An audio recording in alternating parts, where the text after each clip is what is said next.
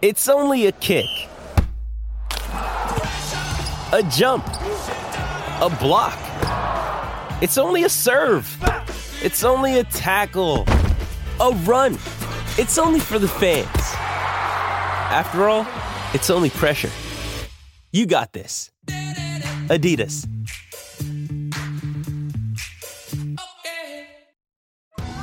Survivor 46 is here, and so is On Fire, the only official Survivor podcast, and we have a twist this season. The winner of Survivor 45, Dee Valladares, will be joining us every week. We're going behind the scenes of the biggest moments, the how and the why things happen, and the strategy and analysis you can only get from someone like me, a Survivor winner. Listen to On Fire, the official Survivor podcast, wherever you get your podcasts.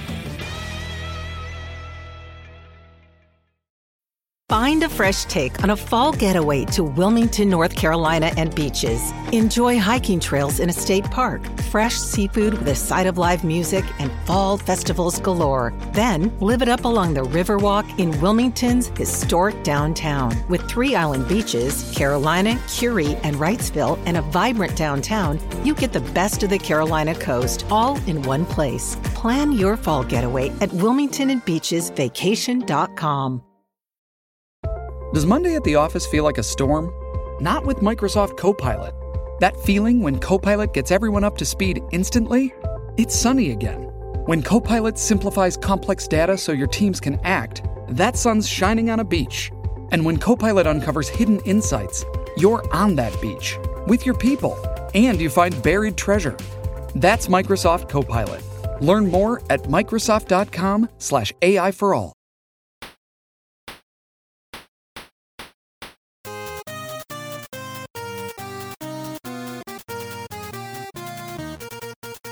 Hey everyone, welcome to the OFT Podcast. I'm your host, Joshua Voles, site manager, emperor, supreme warlord, and defender of the faith over at OneFootDown.com on the SB Nation Network. And joining me once again is the podcast legend, Jude Seymour, and the chief inspector, Brendan McElindon. Jude, I got a trick for you to try.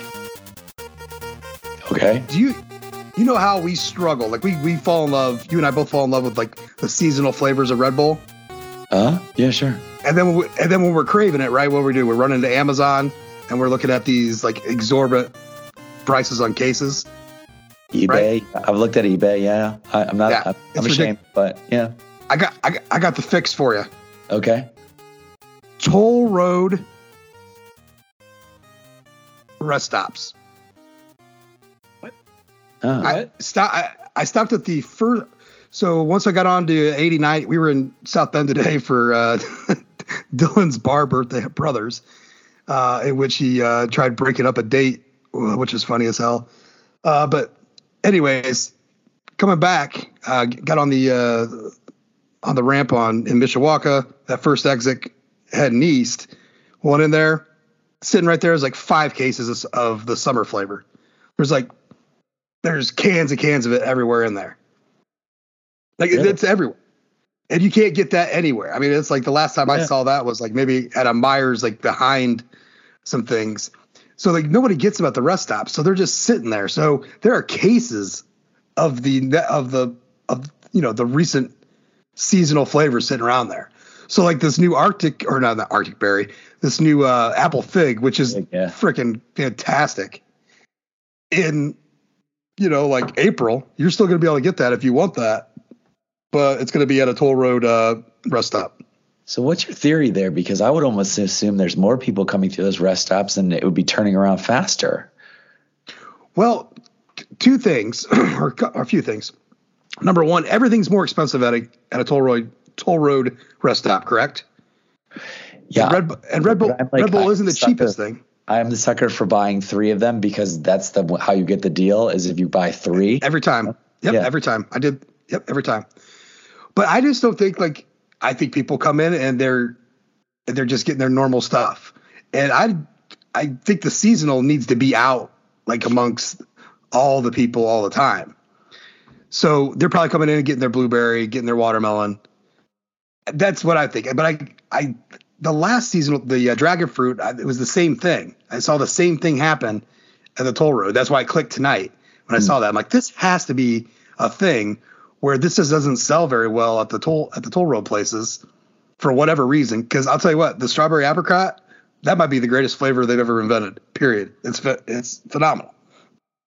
So for them to have cases upon cases stacked there just blows my mind. All the vodka you can put with that is just incredible. yeah. Can I address the elephant in the room real quick? Go right ahead. Josh, am I on point here to say that Jude's voice sounds like no one who has ever sat in the first 10 rows between the 30s at Notre Dame Stadium? His voice sounds nothing like anyone who sits in the first 5 rows between the 30s of Notre Dame Stadium, right? I mean, the only times they've ever voices just said down in front, right? Yeah. Yeah, I mean, this is Jude, by the way, y'all. This is post-Carrier Dome Jude. Yep. So, I don't know. First of all, let's get into that a little bit, Jude. Let's can you? Because I don't think we've had Jude even. We're really going to rake your.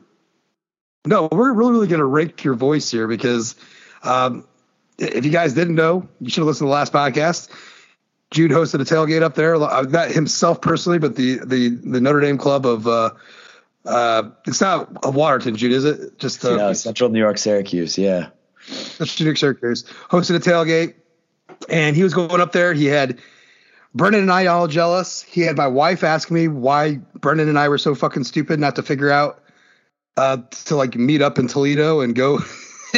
Go drive there, like go through Canada. You got your passport, right? We can just drive through Canada and make it right up there. Yeah, there's all sorts of like, oh wait, this damn it, we didn't think this out very good. So there's a lot of jealousy in my last podcast.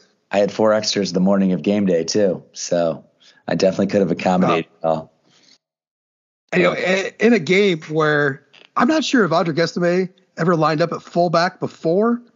Like, especially out of the eye, Greg could probably answer that one, but I don't recall him ever lining up as a fullback in the eye before. And yet here we have this game that should have been present for that, for my boy.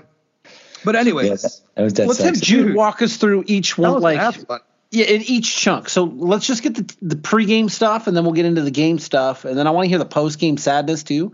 So give me before we get into don't blow your load just right off the bat. Lead us in. How was the pregame and the tailgate and all that kind of stuff? And how did everything leading up to the game feel? Yeah, it was chaotic fun. I guess that would be the best way to say it. Like, I was literally, people were coming at me saying, I've got extra tickets. How do I get rid of them? Can I get into this tailgate even though it was sold out? Like, you know, where's the 50-50 lady? Like, there was just so many questions that were flying, but it was fun, dude. I mean, we had so many people in there. All the free Guinness got drank, even though it was 10 o'clock in the morning.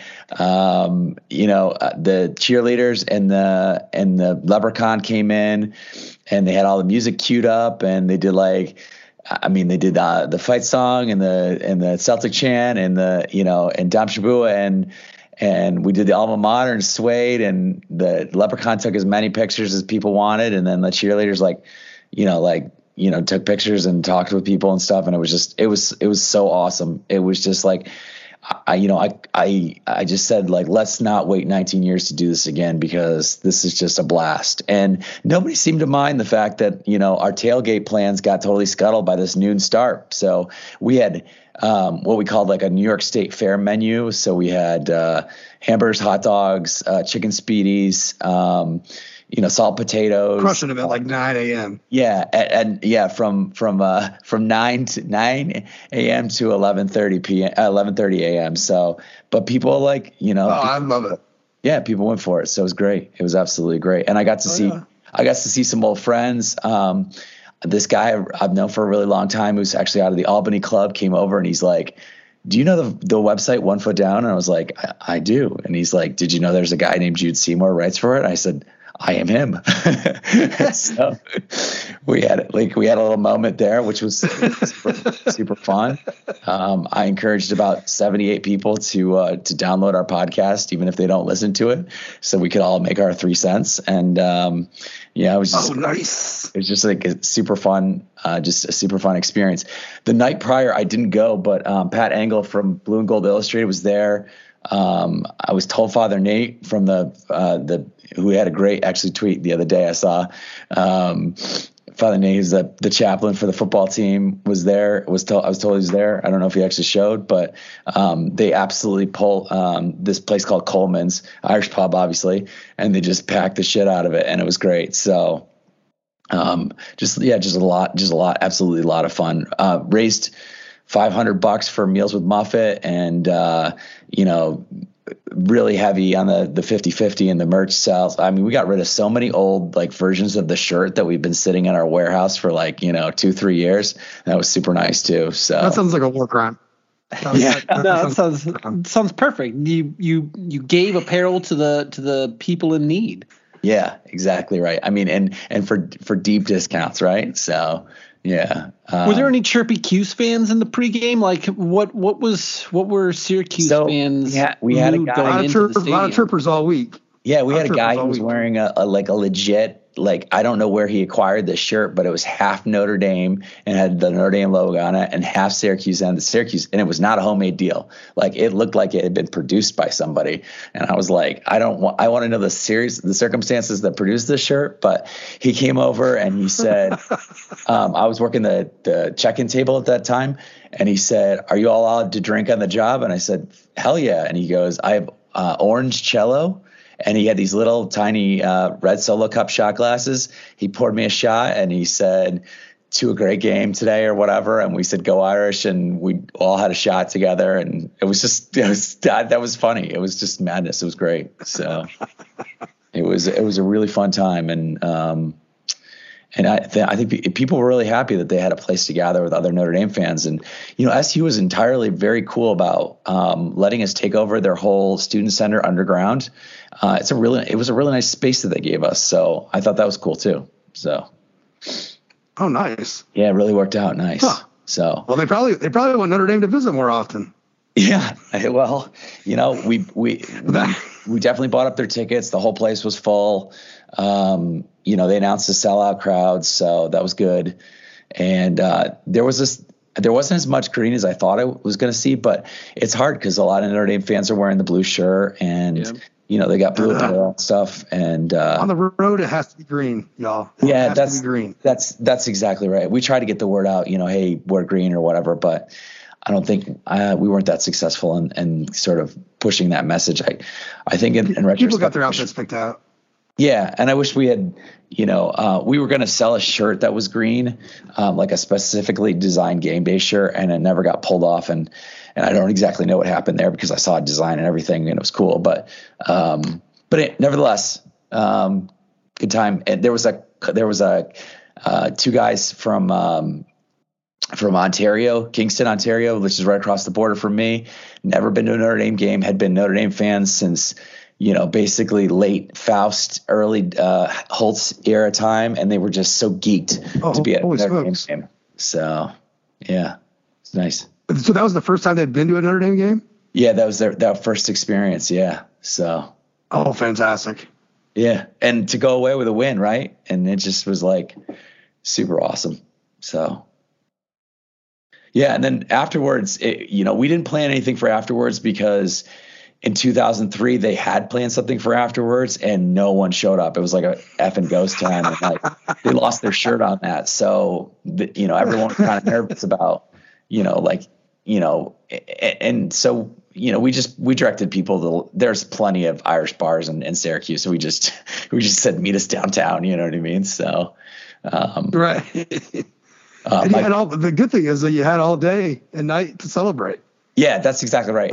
Those noon starts, man. You just keep getting that win. It's a good thing because it just hangs out all day with you. Yeah, my sister. The noon win is down, so we were just I just said I want to consume as much dinosaur barbecue as I can possibly put in my belly at this point. You know what I mean? So that's what we did. It was awesome. So I mean, there's nothing better than the noon win, right? No, because like it frees up your day and you're in a good mood. Yeah. Good mood the whole rest of the day. Yeah. Yeah. The whole rest of the day. And people get a little iffy about these noon games. I'm a big lover of them. Not for every game. They don't have to, but you should have one or two sprinkled in a season. I think Notre Dame Navy is still slotted for a noon game this year on ESPN. I don't see why that would change. Look at Navy, right? But getting these noon games in, you're right. You get the whole day long. The score comes. I mean, it's a good feeling, and it's on a normal. It wasn't a great college football Saturday. But at least you had that win. You could watch other games and have some fun and feel good. Yeah, I mean, I'm glad I did it for you. I thought we were going to go home and watch a great game between Oklahoma State and Kansas State. Nope. That did not happen. And so we flipped over to Georgia. We can't talk about Oklahoma State on this podcast anymore. Yeah. Georgia was up 21-3 on Florida. We're like, all right, I guess that's gonna go south. And so we flipped around and like I think UCF Cincinnati was like the closest game for a while. Yeah. And then my nephew was like, Uncle Jude, did you see the score of the Georgia Florida game? He's like, you might want to flip back there. And it was like, what, 28-20 all of a sudden? I was like, oh shit, this is a game. And then it wasn't a game again. But no, yeah, there was the busted coverage on the long pass play. And then after that, it was like, well, well, that was a fun 5 seconds. Yeah. The only thing that, being in the stadium, obviously you miss out on the other noon games. So when that Penn State, Ohio State score kept flashing up, I thought, oh, that's interesting. Yeah, that was interesting. And I had Penn State I had Ohio State covering in my parlay for the day. And needless to say, I was very upset. And then I was very excited.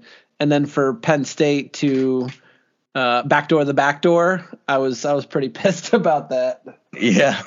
Well, it was funny because, we're walking out. I think we're getting like back to the hotel or whatever. And my nephew said to me, he's like, yeah, Ohio State won 44-31. I said, what the fuck? The last update that I saw was like 21-13 or something like that, or 20. What was the tight score late before they blew up? It was Penn State was up. It was 23-21 or something like that. Yeah. It was close. I can pull it real quick. But yeah, Penn State was up close, and then Penn State started turning the ball over, and he goes Ohio State. He goes, Uncle, Ohio State scored 4 times in 9 minutes or 7 minutes or something. I was like, oh, whoops, and I said, well, that sounds like James Franklin for you. So.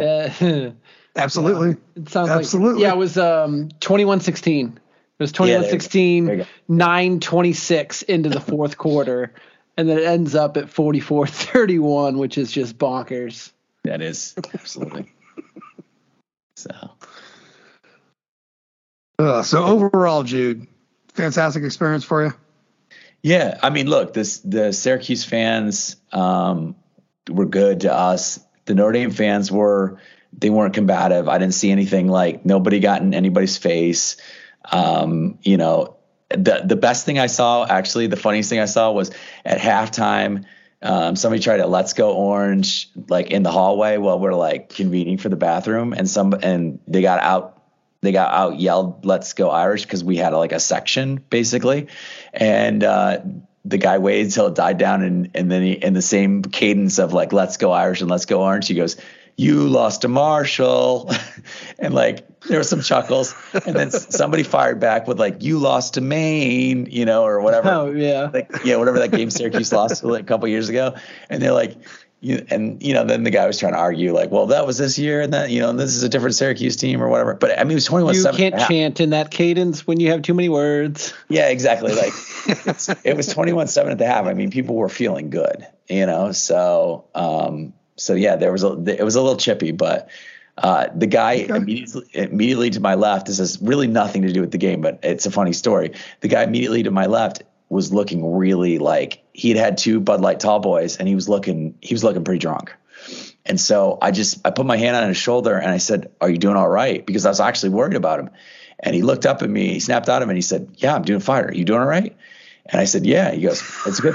He said, it's a good thing you're not a douchebag, because he's like, I would be all in your face if you were. And I said, nah, I'm not, you know, I'm not really like that. And he goes, hey man, do you smoke weed? And I said, you know, my 10-year-old son is to the right of me, right? And I was like, you know, depends on the situation. And he's like, well, I got this vape pen. He's like, you want to take a hit from that? And I was like, I said, no, you know, I said, I don't know if you can hear my voice. I think I'm coming down with something. And he's like, okay, but I feel like if I peer pressure you, like, you'll do it. And I said, well, I said, well, no, my 10-year-old son is sitting right next to me, so I don't think I will. He goes, you can turn towards me. He goes, oh, wait a second. He goes, I'm sorry, should I have offered it to him first? Oh no! I honestly, God, like I was stifling a laugh, because I was like it was so inappropriate, but it was like so like off guard inappropriate that I like kind of gave him a look. He goes, hey man, he's like, I'm fucking stoned. He's like, don't, I think things I think are funny are not that funny. He's like, but I do have good. And I said, okay. And he said, would you like to hear my jokes? And I said, sure. What, you know, whatever. And this is like halftime, like, you know, marching band time or whatever. Right. And he's like, I was on the bus. He's talking about the shuttle from Skytop to the stadium. You know, he's like, I was on the bus, and he's like, the only good thing to come out of South Bend is the Ku Klux Klan. And I was like, you said that? And he's like, yeah. And I go, did people laugh? He goes, no. I said, I don't think that's that funny. He's like, I thought it was hilarious. Oh my God. I was just like, I don't know how to extricate myself from this conversation, because he literally has the seat next to me. It was right next to you. That's the rest of the game, you know. Yeah. Then he was telling me about his fantasy team, and like he was naming every player on his fantasy team, and I was like, I mean, did we just become best friends? I don't, you know what I mean? Like, it's just crazy. I think you did. Yeah, I think you did. We did not swap. I will not get any hit. Brendan, I think we got a caller on the line. It's Stoner on the left.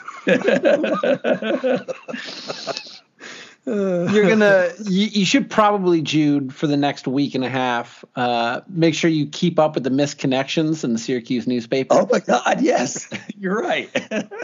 Maybe I should write it. Does Craigslist still have misconnections? Hell yeah.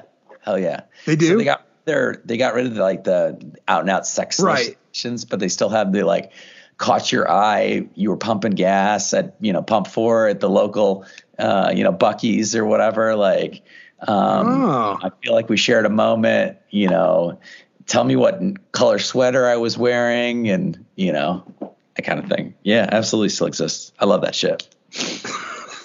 We used to sit around, my sister-in-law, brother-in-law, and my dad would read the Craigslist person and laugh our asses off when the girls didn't understand like what a Cleveland steamer was or anything. Like just, we're just trying to explain it to them, you know, just die laughing. Then they got rid of it. It's like, oh, you could have easily explained it, Cleveland Senior, just say it was what Garrett Shrader put on the field in the first half. Oh, nice. Hey, nice transition. Get to the game. Well, we're gonna get. I got a review. I want to get out of the way real quick. Oh yeah, nice. Okay. Just remind everybody. Get on over to Apple Podcasts, leave a rating, leave a review, and a review that you leave we will read on the next OFT podcast, good or bad.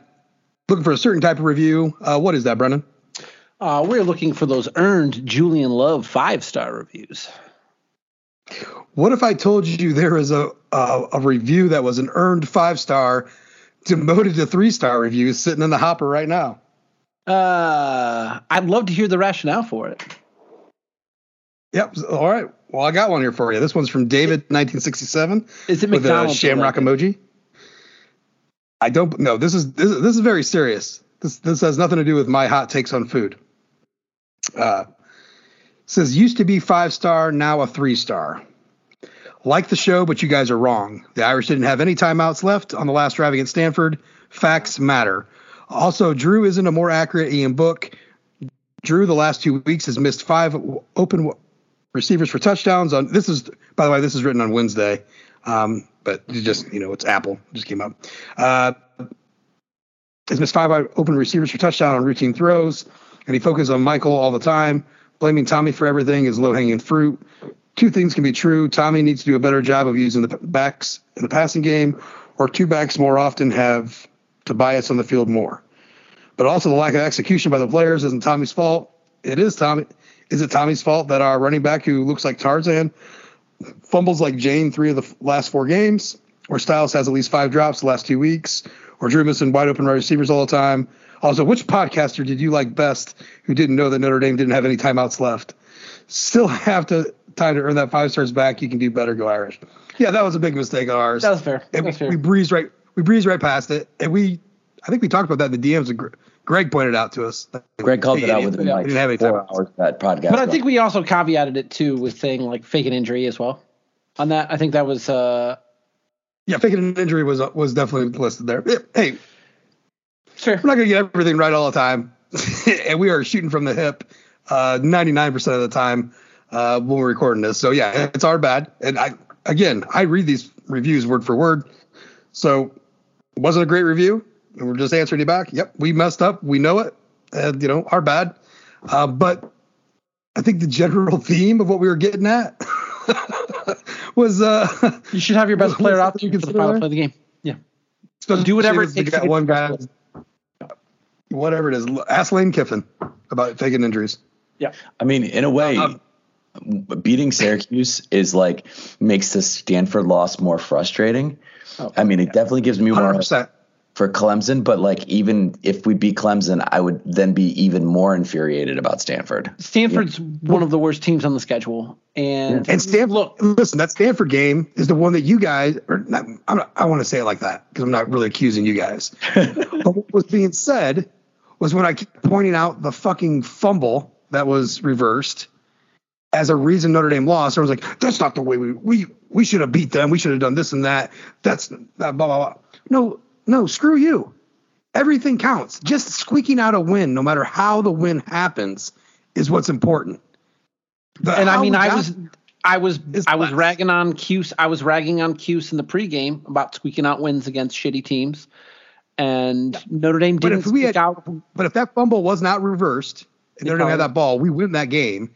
17. And now Notre Dame is 6-2, and we're staring down the barrel of a New Year's Six, and we're staring down the barrel of making dumb noise in the college football playoff. Not to say that Notre Dame would ultimately be ranked in the top 4, but they would squeak. They would be squeaky up there. They'd be moving up there because they keep knocking off these ranked teams. They already have more ranked wins to this point in the season than the 2015 and 2005 teams that America loves. Which is amazing. I think we should just be ranked 16 because we own it. Like we should just like they should just like 2019 stick us at 16 and let us sit there for the rest of the season. When the reviewer says can't two things be true at the same time, I think of things like we beat more ranked teams this year than 2015 and 2005, but I also think of what was your favorite Drew Pine completion in the second half of the Syracuse? What was your he had five passes, and I mean everybody saw it coming. But I put out a Twitter poll, and I was like, over under 5.5 pass attempts from Drew Pine in the second half going in at halftime. And I think over was the take, but I knew he wasn't throwing 1.5. It's the same thing. And I didn't see that tweet until later, Brendan. And I had tweeted out something about I bet Drew Pine doesn't throw 5 passes in this half. I didn't even see your poll until a half hour after. Drew Pine is not a more accurate Ian Book. Drew Pine, like there's people who are pounding the table about Drew Pine being. Did we say that? I mean, we've hit on it because I mean, like, I feel like I could have had a few in me and been like, hey, he's winning games and he's hitting 73% of his passes. That's a more accurate Ian Book. I think I could probably say. I can see myself saying that. I probably did say it because he went 73, 70, and 78% completions, all basically. And I mean, this is something that we touched on before, where if he can't complete passes to Mayer, he's not going to achieve 70% completion rate. And look, it panned out again. Like, he's a bad quarterback. There's not a better option out there. There just is not. Steve Angeli is not going to come in and fix this football team as a true freshman. Or RP3, unfortunately. Or RP3. So we are stuck with a quarterback who was, targeted Mayer 7 times, completed 3 of the passes. He finished 47% completion. If he can't complete 70% of the passes to Michael Mayer, he's not going to finish 70% completion. He's not a good quarterback, and there's nothing they can do about it. This is the hand that we were dealt, and this is what we have for the rest of the season. So there's no use complaining about it. If there's things to complain about, it's can a running back break a tackle? But yeah, we were wrong. Drew Pine at the time, we bought fool's gold with the 3 straight 70% completions. He's not a more accurate. He is a less accurate Matt LaVecchio. What I don't like is when you do criticize Pine, when people start bringing up Buckner, and it's like this has nothing. Buckner's gone. This has nothing to do with Buckner. Yeah, Buckner's gone. And Buckner won the job. We saw, a game and a half of him this year. And it does not change the fact that Drew Pine leaves a lot to be desired. I mean, it's just, it doesn't change anything. It doesn't, you're trying to win an argument that doesn't exist. We're just saying Drew Pine needs a lot of help.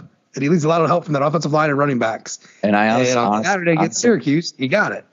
And I honestly believe that if Steve Angeli could run the offense 90% as well as Drew Pine, he would be in that game already. He would be starting already. I just maybe 70%. Maybe 70%. Yeah, there's no way that he can be ready if Drew Pine is struggling this much. And there were shots, Jude. There were shots, Jude, of Tommy Rees in the booth, hands and head just beside himself. After, and that's why they. And here's the thing. And here's how you know the staff didn't. It was those skipped passes. Oh, right, God, yeah. Brendan? Yeah, it was the one that he was throwing low? The one that comes to mind where he just skipped it, and it's just like – and the pick to Mayer was brutal too. It's just – and that's why they didn't let him throw in the second half. Five pass attempts. I think both the balls he threw to Colsey were great. My recollection was that they were really pretty balls. Hit him with the numbers. Yeah. And the one long shot, the 37-yarder he had to Mayer. The 37-yarder that he had to Mayer. I mean, if he would have hit Mayer in stride, he would have scored. But, I mean, he still got it down there, 30-plus yards in the air. So here's a storyline or a narrative that can get twisted up. You know, preseason, we're all worried about wide receivers, right? We're all worried about wide receivers and who's going to step up and who's going to do this. And, you know, I think gradually as the season has gone along, you've seen wide receivers step up. I put it in one of my post-game stories. It's like, it's not like it's these guys have all blown up at the same time, but like once you do it in a game, once you see a guy do it, then you should know that that's available now. You know, Lorenzo Styles for all the issues of the drops, we've seen him play lights out. We've seen Jaden Thomas play well. Now we've seen Deion Cole. That's 3 wide receivers we've seen have good games, doing correct things. You can't discount that. Like we have guys that this isn't a wide receiver problem now. It's a quarterback. It is what it has been since day one, and it's a quarterback problem, whether that be Pine or Buckner. It's because you look at defend himself with play because of. If you look across the sideline at Syracuse, they have a wide receiver problem where everybody except for Gadsden is awful. Like legitimately awful. They don't have anybody. Del Rio looked better, I guess, but sort of in like a Drew Pine looked better against Cincinnati. He was scary. Del Rio Wilson scared the shit out of me because he was launching him. He was launching him, but he still was a 50% completion rate. He looked like a guy with nothing. They were drops. He looked like a guy with nothing to lose. He was in the game and he was like, you know what? I'm here. I just want to have fun. Let me fucking sling it.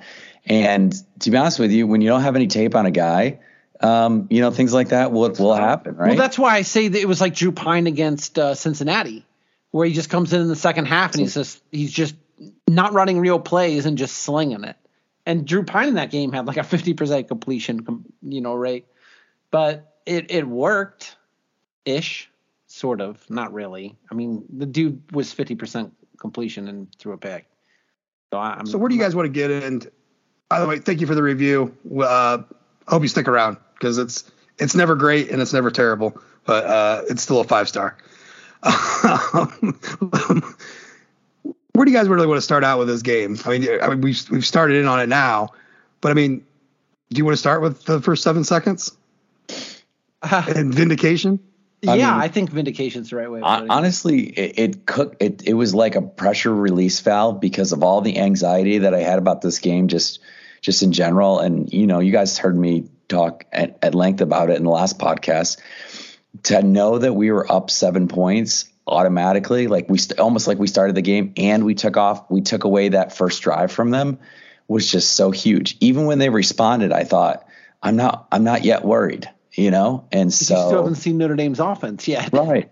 Yeah. And then they lined up and it was 5 yards, 4 yards, and there was 3rd and 1, and they did their typical 3rd down and people went loud and crazy. And I thought, did you see the first 2 runs here? You didn't even get close to stopping them. You know what I mean? Like basically like they looked like they were running over you. And I don't remember I don't think it was the first drive, but there was a shot where Estimé was met at the line by a guy who just went unblocked, and Estimé pushed that guy straight up and then moved him four yards. And it was like, oh, okay, we're just going to play bully ball today. This is awesome.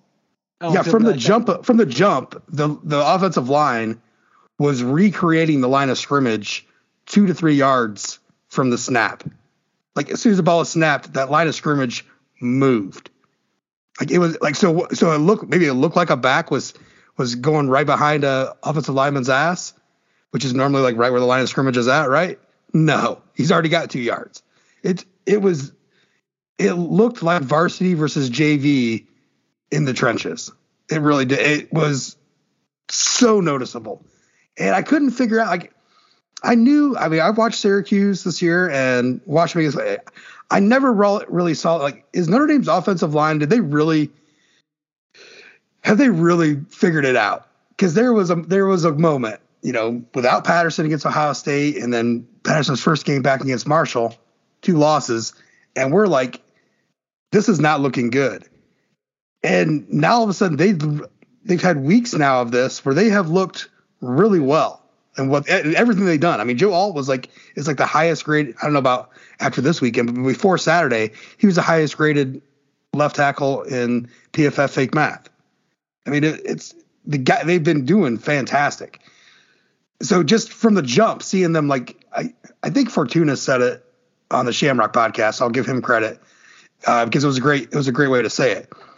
Notre Dame made Syracuse look like fourth quarter beaten down Syracuse. Like, it was like when the offensive lines wear you down, which is beating you up all game long. They made Syracuse look like that, like right away, which is something. I mean, that is something else. You don't see that. Even when, like, you know, playing like a UNLV or a Bowling Green, you don't see that a lot of times. You saw that Saturday. That was impressive. My one concern in terms of because I mean, you cannot come away from watching that football game and not be impressed with Notre Dame's offensive line and the running game in general. Sans Chris Tyree, but. The one concern I have, and I want, like, all season long, it's been the exact same thing from this running game. And, well, not all season long. I would say from, like, post-Cal onward, or, like, maybe second half Cal onward, is that they have been very good at getting 2 to 3 yards of push and then getting 5-6 yards almost effortlessly running the football. But the fact that on the year they've only had 8 rushes of more than 20 yards plus as a team, it is something else. They are not breaking off long runs. But there's a reason for that, Brendan. But there's a reason for that. Well, what's a reason? Well, first of all, most of your carries now since that point are going to Estimé and Diggs. Yeah. Neither of which are burners. Josh Adams wasn't a burner, and Kyron Williams wasn't a burner. Josh Adams absolutely was a burner. Josh Williams was not a burner. I've seen both of their 40 times, and neither one was a burner. I thought you said Josh Adams. Yeah, Josh Adams is not a burner either. I've seen both of their 40 times, and neither one is a burner. Logan Diggs is as fast as either one of them in a 40, in a burner. We'll agree to disagree on that one. What I'm getting to is your burner, your guy who 9-10 carries – or let's say 7 carries in, maybe has, you know, 27-30 yards, but that next carry is 70. You know what I mean? Tyree is the big play back, quote unquote, that we thought we had going into the season, and it's just not been there. So Estimé, who is, I mean, Dino Babers probably said it best after the game. He's like, the big dude, that big guy, you know, this bowling ball. He has a very big lean. You guys ever notice? Watch Estimé run. Every time he ends the run, you know, it's a huge lean. Like he is pushing forward. Always, yeah, it ensures that which is susceptible minimum of 3 yards. Which is susceptible to a trip too. Yeah, that's true. Well, it's also, you know, you're not going to be on your feet as easy, you know, towards that end there. And Diggs has been playing well. I said in one of the post game things I wrote. You know, Diggs had a better yards per carry against UNLV, and I still thought his performance against Syracuse, which was much more impressive. For whatever reason, it doesn't make any sense, right? It doesn't make any sense at all. But just watching it, it looked much more impressive than what I was watching against UNLV. I don't know how else to say it. But here's the thing, He's running in traffic, but I don't think you need 4.4 speed to run the ball 30, 40 yards. Well, what else is, Brendan, what else is going on? What are defenses doing to Notre Dame? They're dropping 8, right? So if you are not in they're not in man coverage almost ever. There are players zoned out all over the place. So creating big. So why hasn't there been a single broken tackle? Because all it takes is one broken tackle. All it takes is one missed assignment. All it takes is one guy. Not when the defense is running zone. You may break that tackle, and there's two guys sitting there in another zone. I mean, you're going to get 16, 17 yards. I've seen opponents do that. To Brendan's point, there was definitely like 2 or 3 plays where there was the ball run, and it was the last guy that touched before he would have broken it, and it was like got tripped up. I don't disagree with Brendan. I really don't disagree with Brendan on this. I'm just saying, watching it, I see why. It's just maddening. And my biggest takeaway is your biggest home run threat has been anything but, and that's all. But I agree with Brendan on that. It's like, can we get a 60 yarder, you know? Yeah. Why can Kalen Labron for Marshall bust off a long run against Notre Dame, but Notre Dame can't seemingly get anything north of 28? Well, because we're going to safety blitz. Once he gets past the line of scrimmage, there's nobody there. Yeah, but why can't Notre Dame have a safety blitz in an instance like that? Like, they dropped 8 because they're sitting back. But Marshall's a dink and dunk offense too. Or like, why can't Notre Dame seal an edge at the one time they could really run off, like, you know, dance down the sidelines? You know, it's just it's frustrating. I get it. It is frustrating. At the same time, the slow bludgeoning. I will say though, at the same time, the slow bludgeoning does have It did have a fun feel to it until, again, Dino Babers post-game basically calling Notre Dame Army, maybe an Air Force. Yeah.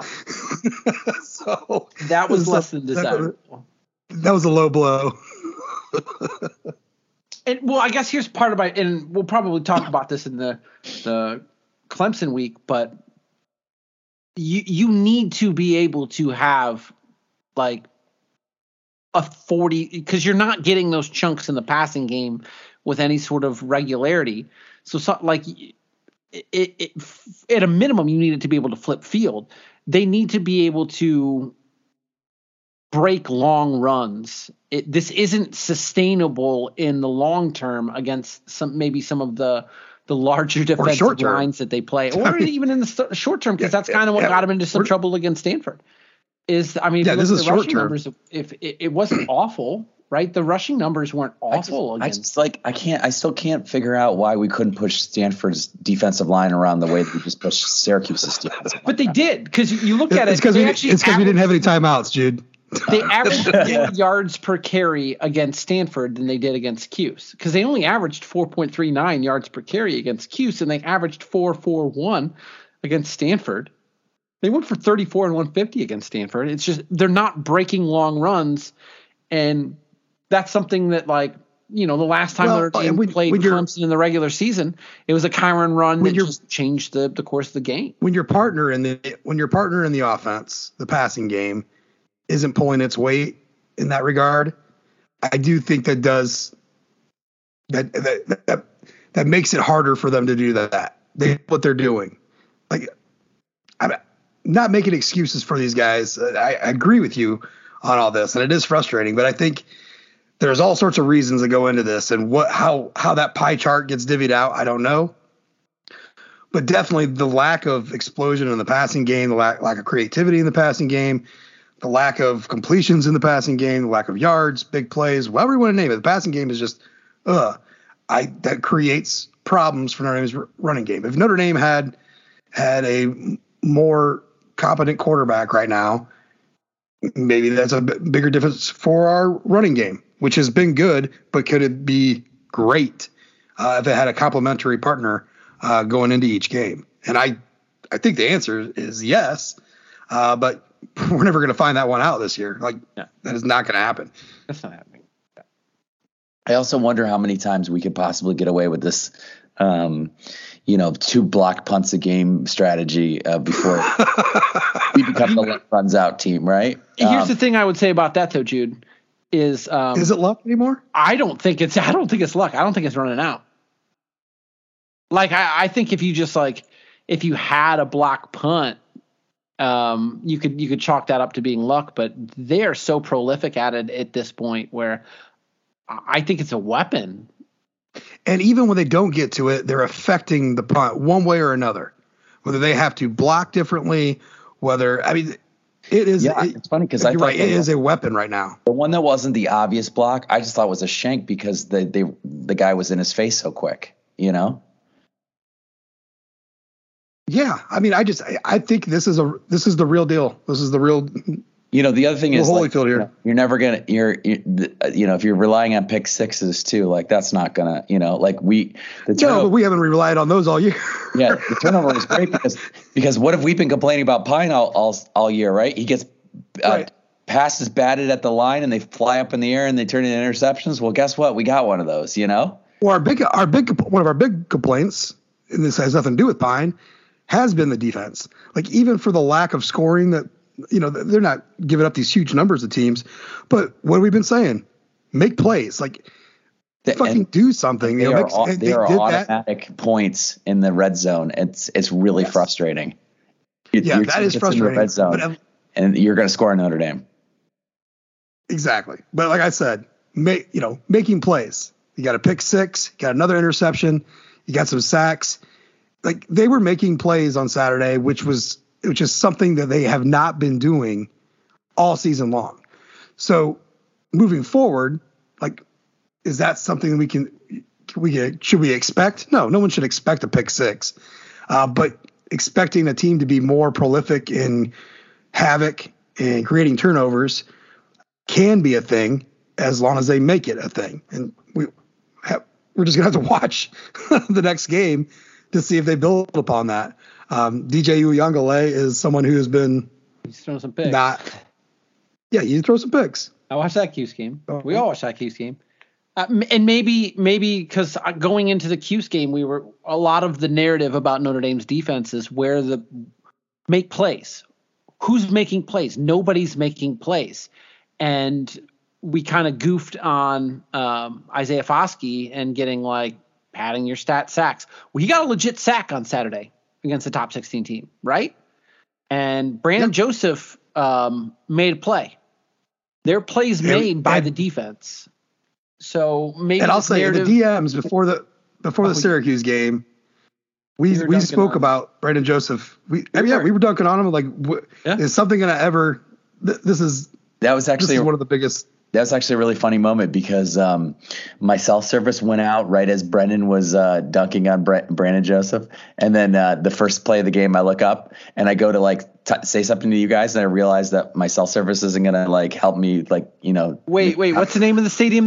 Jude, what was the name of the stadium you were in? It's at JMA Wireless Dome. It's the funniest thing. It's not the funniest thing because it was the Carrier Dome for 100 years and it didn't have air conditioning. Why I think it's funny. No air conditioning. So funny. When it started to actually flow where you could actually get service, as soon as Syracuse fans started exiting the stadium because they had no faith that their team was ever going to come back and win, which is great. So. Do you think that if we keep dunking on the fact Notre Dame doesn't have long runs, that we're going to will it into existence? Well, I was just going to say that. Maybe calling a player out and our predecessors used to say, putting him on a milk carton and asking where he is. You know, I asked about where Jordan Patella was the other day, and you know, he showed up. He showed up and played, didn't he? Dude, that's unprofessional. I'm sorry. Gonna have to hide that one. I thought I was doing my fucking job. My bad. Too good. Oh man. So I think one of the funnier things from this game is it is funny, isn't it? I mean, Notre Dame has 3 ranked wins this year, all against the team that was ranked number 16 at the time. What the hell are we even doing? Two of them are still ranked wins. BYU fell off a cliff. Right. But yes. And you know what's funny about that, and here's the funny part about that, is that the 2 games that Notre Dame has looked the most impressive in has been the 2 teams that have remained ranked. And the BYU game, I don't think Notre Dame looked particular. I mean, they won by 8, and they sputtered in the red zone, which contributed to it. But BYU was a great performance. BYU's the worst of the bunch. So the better the team, like Notre Dame is playing to the level of competition most assuredly, and in the case of Cuse in North Carolina, like we can say this Cuse game was a blowout, right? I mean, it got a little bit dicey at the end of the third quarter. But there was, we spent the majority of the fourth quarter. I mean, there's still an entire fourth quarter. There's still an entire fourth quarter, which Notre Dame outscored Syracuse, 17-7? Yeah. Yeah. So it was comfy. It was a comfy win. Yeah. The only time I was at all sweating was John Sott was punting back to Syracuse with us up 24-17, and I thought, this feels icky. I can't believe we were at 24-7 and now we're at 24-17 with Syracuse getting involved. That was a little gross. Yeah, and I think I might have. It was a 3-and-out. It was right after they kicked kicked the field goal, and then there was the 3-and-out, and then Notre Dame had 2 3-and-outs in a row. One at the end of the third, and one at the beginning of the fourth, where they had 6 plays, 5 yards, and it was just like, like, is this going to be a thing? And then, Leah found the pick, and got a big, look, short field. I guess that's part of like the defense make plays, because then you're shortening up these fields. 54 yards for the touchdown. That's a nice thing to have, right? The punt block. You had 2 yards. You're on the 2 yard line. One play, ding. Being complimentary of each other helps out tremendously. Notre Dame blew them out. Like, it was a physical beatdown. Like, I don't think Garrett Shrader should have been playing at all. I think first of all, that broadcast that ESPN put together was absolute horseshit. The amount of fellatio they performed on Tucker too was absurd. The fact that they put out the things that Syracuse told them, like Syracuse said, teams give the broadcasts things, throughout the course of the week, right? So this whole thing about Shrader is absolutely insane because we knew going. Brendan, we talked about it before, right? Like, he wasn't 100%. We didn't do it in the podcast. I was watching the game and I was reading some of Dino Baber's quotes, and he was talking about how the toughness of the post Clemson game, and they got some players that are dinged up. And I was watching the Cuse game or the Cuse Clemson game when I was writing my article, and I noticed Shrader came up a little bit limp after a hit, and I was like, he's not healthy. He's not healthy for this game. And I thought Jessica and Chris on the Ricks Report this Sunday morning made a great point. The broadcast completely ignored a play where Shrader got smoked in the head, I think with Howard Cross's knee. Yeah, he fucking just crushed him. He did the same thing that Tua did. In that he got up and was woozy and stumbled. It's Buffalo. And everyone was talking about his fucking ankle. And then Syracuse sent him back out there after what appears to be like, I don't know about. They sent him out. They sent him out there after head injury. Like, they didn't, I don't know if it was a head injury. Maybe no one saw it and he didn't explain it. I don't know it either, but I don't know if it was a head injury because you wonder. He didn't run. He just had the one run the whole game. And if you've watched any amount of Syracuse this entire season, you know that Garrett Shrader running is, but that's like dangerous. One of the focal components of their offense is him on designed runs. And when the pocket breaks down, him running. And he didn't do that at all in the first half. And like through the first quarter, the fact that he didn't have a run, I was like, and you look at him and he's sort of like gimpy. He couldn't put any like zip behind the ball. He was like underthrowing and skipping footballs and putting it behind guys. And there didn't seem to be. But it had to be from the opening snap because he had two rushing attempts. Yeah, well, he was hurt from the opening snap. Two rushing attempts that entire half that he played. But the sacks and the hits and like anytime he got like there was a gait to his walk and just you could tell he wasn't like I'm curious at like I mean Dino knew that you couldn't just throw. I was trying to think there was a game Jude maybe you remember there was a game like in the last few years Notre Dame played where they beat the living shit out. Was it the Virginia quarterbacks? No, it was Wake Forest 2018. You got to take this kid out because he's getting absolutely murdered. Yeah. Yes. Is he in books for a start?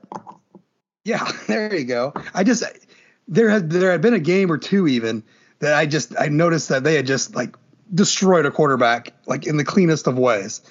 And that's what they did Saturday. It was just like he was 5 of 14. Dude, if you're hurt, you're about to be more hurt.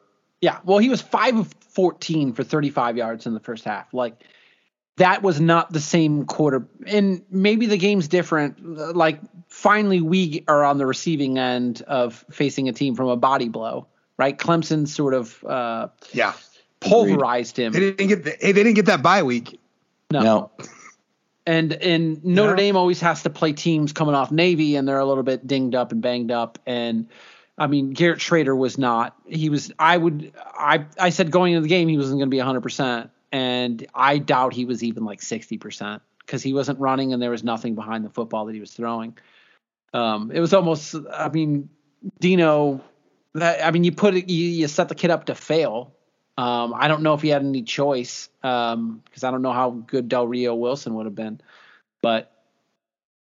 Yeah, they set that game was. It's a kid who's 60%, 65% passer who went 5 for 14. I just clear was not right. Not right. Not and he right. only ran twice. Not right from the jump. And only one of them was designed. Yeah. The 9 yard. And don't forget either that touchdown pass that he threw.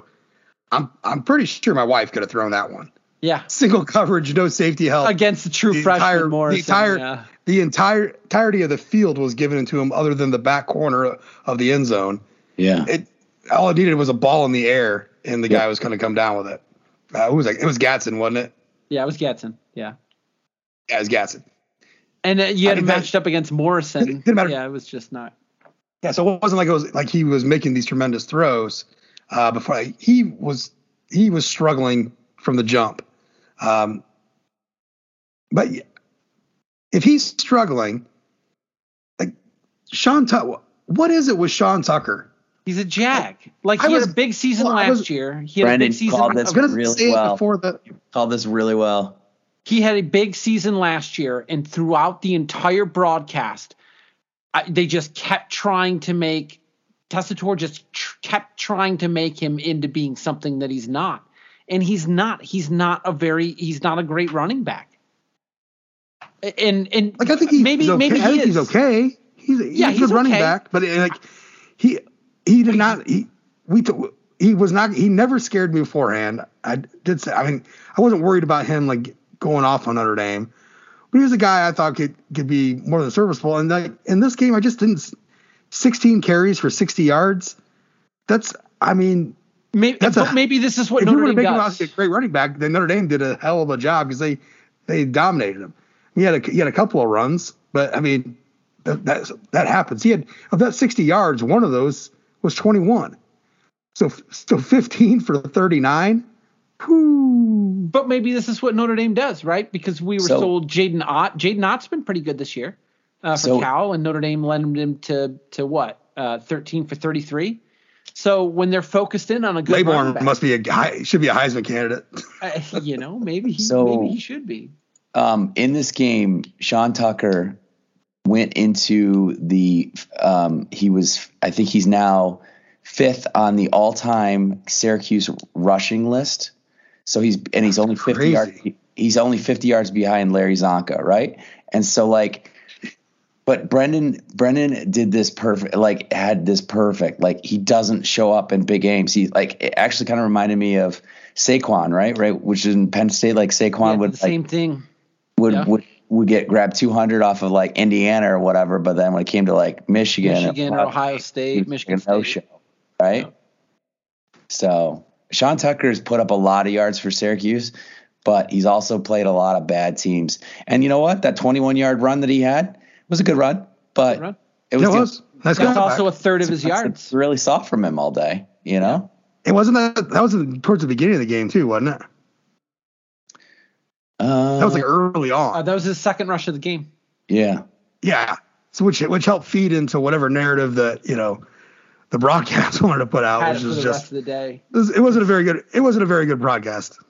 No. They had their notes. That late hit. They're trying to say that there was a late hit on that sideline when he got smoked inbounds completely. And like they spent a minute on it. And it's like, what are we doing here? That's not even I wish they would have spent a minute on that offsides, right? It was too far away for me to see. Was J.D. Bertrand somehow involved in that late hit? Was that Bertrand? I don't know if it was. I think Bertrand. It was Bertrand. He had both feet. Somebody with the 20 in the numbers, right? Maybe Kaiser. I don't know. But I don't know. Doesn't matter. I think it was Kaiser. Anyway, It was clearly a legal hit, and they spent at least a minute like, oh, Syracuse fans gets late hit, which is comical. Like, all right, you're at a stadium, at their home stadium, anything close is going to get them riled up. But like, you can see this clear as day as it happened, and then in the 2-second replay, you didn't have to talk about it. Talk about it for over a minute. Yet you had an interception get reversed because of a penalty and nothing to show for it. Like, what? An interception in the end zone, no less. And that was when I think Syracuse scored that.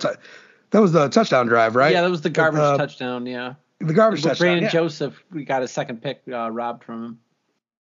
Yeah. Well, they had the offsides earlier in the beginning of the game, where basically the nose guard was punching Zeke Krell in the face before the ball was even snapped.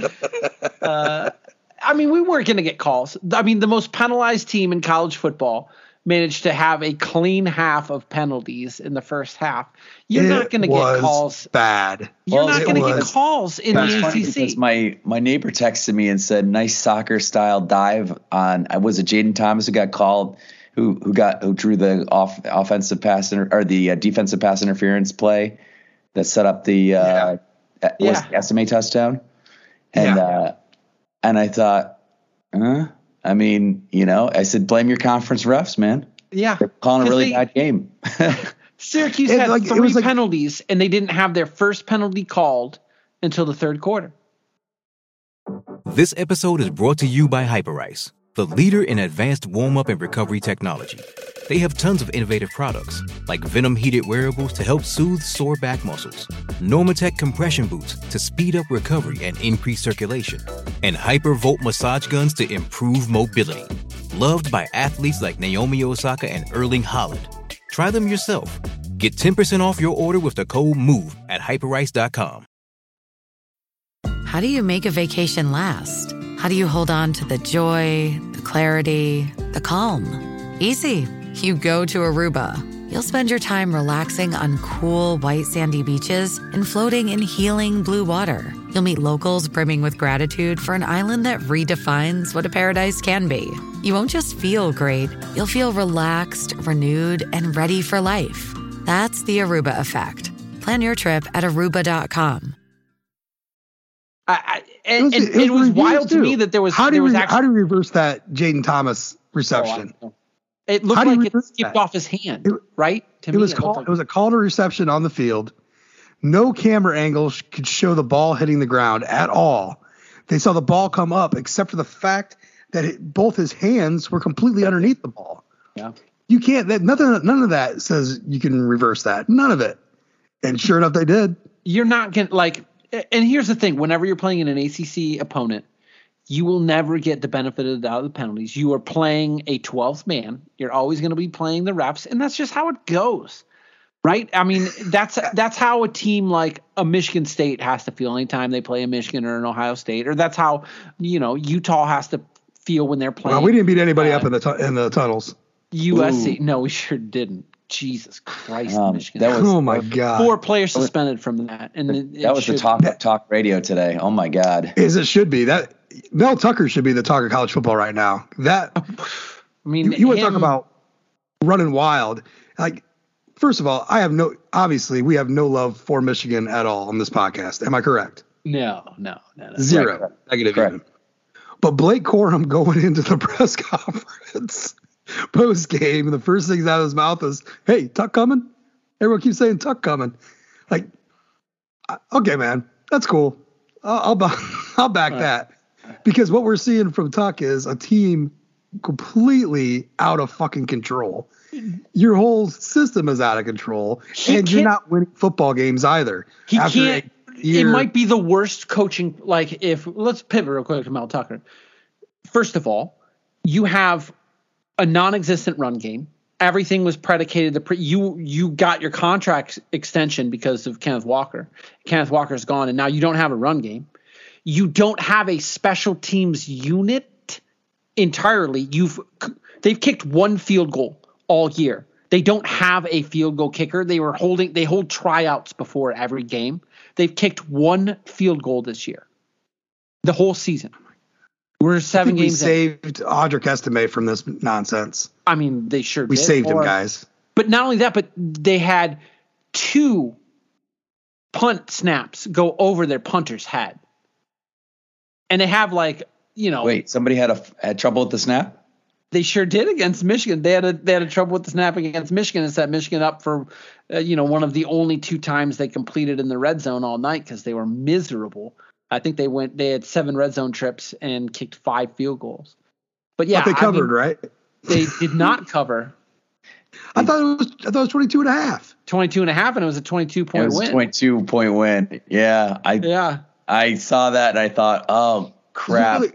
That's good. It was a 22-point win. No, you and me did. Yeah, you and me are good, Josh. Jude, not so much. Remember I was dithering. Yeah. So you can't put together special teams. That game was dead on. Yeah. Well, you can't put together special teams. Your secondary has been just non-existent. You've given up 100 points in Ohio State the last 2 seasons, 100 points in the last 2 seasons to Ohio State. You don't have an existing secondary. You don't have a special teams unit. You don't have a running game. What is it that you're doing? You can't control your players. They're fighting people in the tunnels. What are you doing to earn $95 million, Mel Tucker? That was an ugly scene, man. Of everything on the field that was ugly, that's one thing. And that alone should discount Mel Tucker's 10-year contract that he has. It's all guaranteed. But what's going on behind the scenes and in the locker room to allow that to happen, to make that okay? And look, I get it. People are like, well, what did that guy do? I get it. I totally get it. As a hothead myself, I'm sure he mouthed off, and dude, you don't mouth off to a crowd and expect, but yeah, you don't go full gear blunt. It's absolutely wrong. Michigan State's director of football operations was right there too. There's video of him right there, right when it happened. What is he doing? No. Running the fuck away. And then he goes and disables his Twitter account because people are calling out like, you're the adult. I mean, they're all adults. These aren't kids. These are all fucking grown men that can get charged with real crimes. You are the adult in the tunnel, and you are running away. What the hell is going? I mean, Michigan State has been one of the dirtiest programs in college football for decades. Like and I don't mean dirty football, like cheating. They are just dirty. Every time Notre Dame played them, I loved playing Michigan State because you knew you were getting a bunch of dirty bastards. You're playing villains. Playing legitimate villains, yeah. Legitimate villains, exactly. Yeah, I just wanted to add one more thing. Keep coming off. I want to add one more thing about the Syracuse game I thought Brendan would get a kick out of. because Brendan circle back. Always mentions this. This was an orange out game for Syracuse. This was the game that they were like, get the coordinated effort to try to, you know, get people to orange it up. You know, wear a certain thing. The other thing is I did a very Brendan thing, and I listened to Sirius XM radio today, and Barisali and Tom Luganbill were trying to outdo each other on how effusive of praise they could be for Drake May. And of course they have to talk about the Notre Dame game when they talk about Drake May, and they're just like, they're now just being like, we don't know what that was. And it's like, it's very funny that Notre Dame is somebody like, excuse me, is like the kind of the game of the worst game of a guy who might be in consideration for the Heisman Trophy. Here's the thing. Notre Dame's the best team that they played all year. I don't think that's hyperbole. Look at North Carolina's schedule. And I brought this up, and I had this in my notes too, as far as Drake May goes. And he's got a little bit of Sean Tucker in him there, because Drake May, 197 and 3 touchdowns of your performance against Notre Dame, which is padding your stats phenomenally, came when the game was 38-14. So I look forward to further Drake May discourse as the year goes on.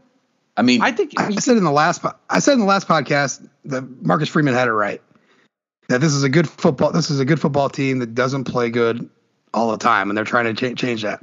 It's a top 10 football team. It's a top 10 football team. Everyone wants to knock down the top 5 ranking that Notre Dame had preseason, but if you go top to bottom, talent wise, down up and down this roster, it is at least a top 10 roster for sure. Notre Dame's biggest shortcoming is the single biggest thing that sticks out like a sore thumb week in and week out, and it's a quarterback. So if we can get some decent quarterback play from a guy, you know, we get the best game of Drew Pine's life every week, then they can beat damn near anybody on their schedule. They can beat Clemson if Drew Pine is 65% completion Drew Pine. That's it right there. If they can get, you know what, if they get 60% completion Drew Pine, they could have beaten any team on their schedule. It's maddening to that's what's maddening to look at this roster. Any Notre Dame quarterback for the last decade. No. Any Notre Dame quarterback of the last decade and a half, because we can include Jimmy Clausen in this, and we can include Evan Sharpley in this. Any Notre Dame quarterback in the last decade and a half has this team sitting at 7-1. No less than 7-1. No less than 7-1. Yeah, someone brought up like someone was defending Pine, I think, and brought up Jarius Jackson to me, who was one of my favorite all-time players. Jarius Jackson has his team. I loved him. He has his team. And by the way, Jarius Jackson owned many records by the time he left Notre Dame. Yeah, that was just like that's an ass statement. Jarius Jackson was awesome. Jarius Jackson was the quarterback of this team. Jarius Jackson beats Ohio State. Jarius Jackson running the football beats Ohio State unquestionably. It was a 21-7. It was a 21-10 game. Of course, he beats Ohio State. Jack Cohn probably wins. Jimmy Clausen, Malik Zaire, probably not Demetrius Jones. Probably not Demetrius. You know what? Maybe. Is he playing linebacker? No, don't talk yourself into that one. No. No. Zach Frazier, maybe. Yeah. But he never. But I don't think Zach Frazier ever started a game for Notre Dame. He did not start a game. I walked away for a second. What are we talking about? We're talking any quarterback. I guess. Sort of the narrative. Someone was trying to defend Drew Pine to me, and I can't remember how all went, but he basically threw Jarius Jackson in my face. Like if we had Jarius Jackson was a quarterback, Notre Dame would have less wins, basically, is what he's saying. And I'm like, no, it's like the wrong name to be. Only worst name you could throw at me other than Jarius Jackson would have been Jimmy Clausen. But fucking Jarius Jackson would have this team probably at least 7-1, if not 8-0. So he was fucking stuck. Eric Chappelle? Is that his name? He would have had the team worst situation. He definitely would have. Demetrius Jones, Eric Chappelle, Arnett's battle, post broken wrist would have had a bet worse. Pat Dillingham would have had probably a worse situation. Gary Gosh, We said 15 years. I said 15 years. So. I don't think any other Notre Dame quarterback in the last 15 years, if they were starting from day one, probably has this team at 7-1. And I don't think that's hyperbole. I think that's a pretty fair take. So I feel like Pine's numbers are pretty Wimbush-esque, right? But he doesn't have the wheels. Right. Yeah. Okay. So if Wimbush was the quarterback this year. Wimbush is probably 7-1. Doesn't beat Ohio State, but beats Marshall because they just would have been able to run. Yeah, I mean, he would have been able to get enough going on the ground. This is a good question. But good Wimbush, like there's a. I've said it many times before. It's never came out from Notre Dame, but this is a lot of what there's a lot of truth to this, basically because this is a lot of the backstory that I kept hearing. They started Brandon Wimbush in 2018 against Michigan because they knew they were going to need his legs. Period. More than anything to beat Michigan. And he won the game, so he stuck around as the starter because he won that Michigan game. Once it became apparent that he wasn't going to improve as a passer at all, they had to make the flip the book. It makes perfect sense, and if you go back and really relive that season at all, just Brian Kelly. Look at the way that they called the first half of that football game. How is that? Putting Brandon Wimbush against Ohio State this year, put Brandon Wimbush, 2018 Brandon Wimbush at quarterback at Ohio State this year. It might have worked. It might have worked then too. I don't know. Because here's one thing you can say about Wimbush. Tommy Reesby. That's a playmaker. Out there. You added a playmaker. 2011 Tommy Reese does not lose to Stanford. 2011 Tommy Reese is probably. And I don't think 2011 Tommy Reese loses to Marshall either. 2011 Tommy Reese did lose to a 5-7 South Florida team though. So he didn't start with the talent on this team though. Jude, he did not start that football game. You're right. He did not start that football game. Well, he started. I guess my point was like this. Started after the 3-hour rain delay, so he did sort of start that football. He started the second half. And you know what? I think the talent on this team is really good. It's not great, but I do believe it is top 10 talent. And again, the single biggest problem is quarterback. And however they have to figure out ways to get around that, I think there is a.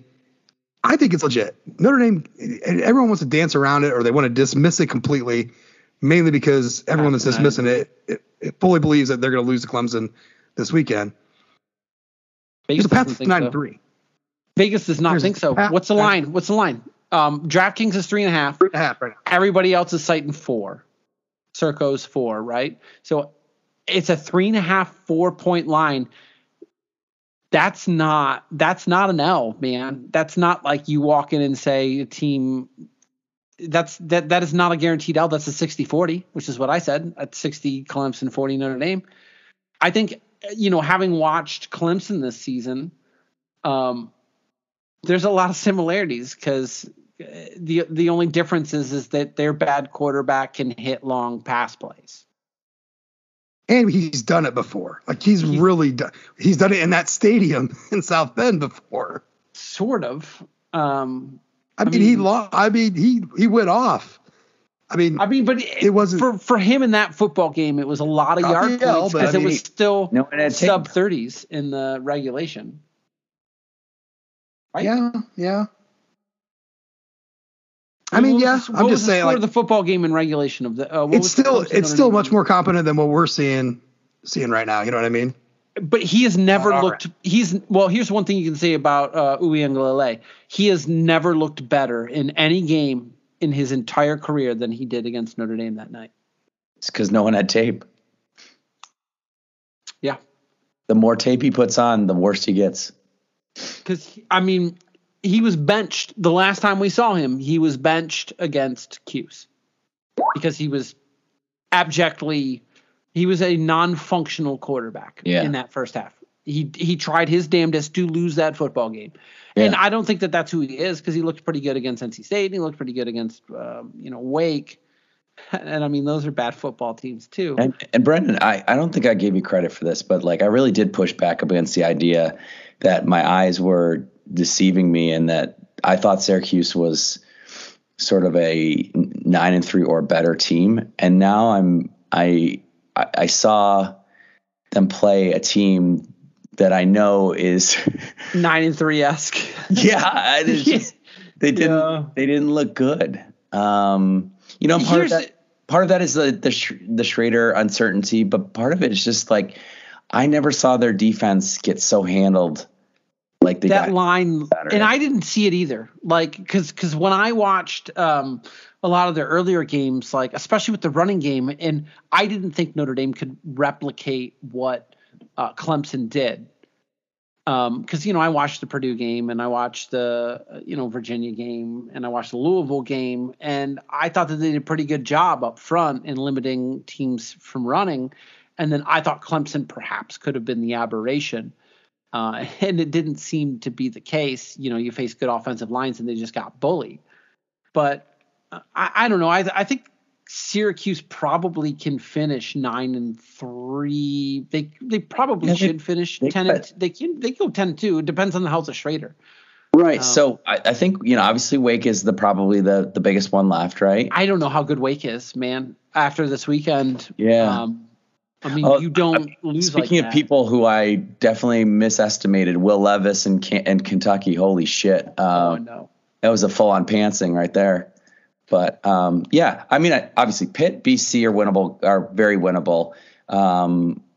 You should win both those games. And I think Hughes probably does win those games. Florida State at home, I feel like, is handled. That's what's good.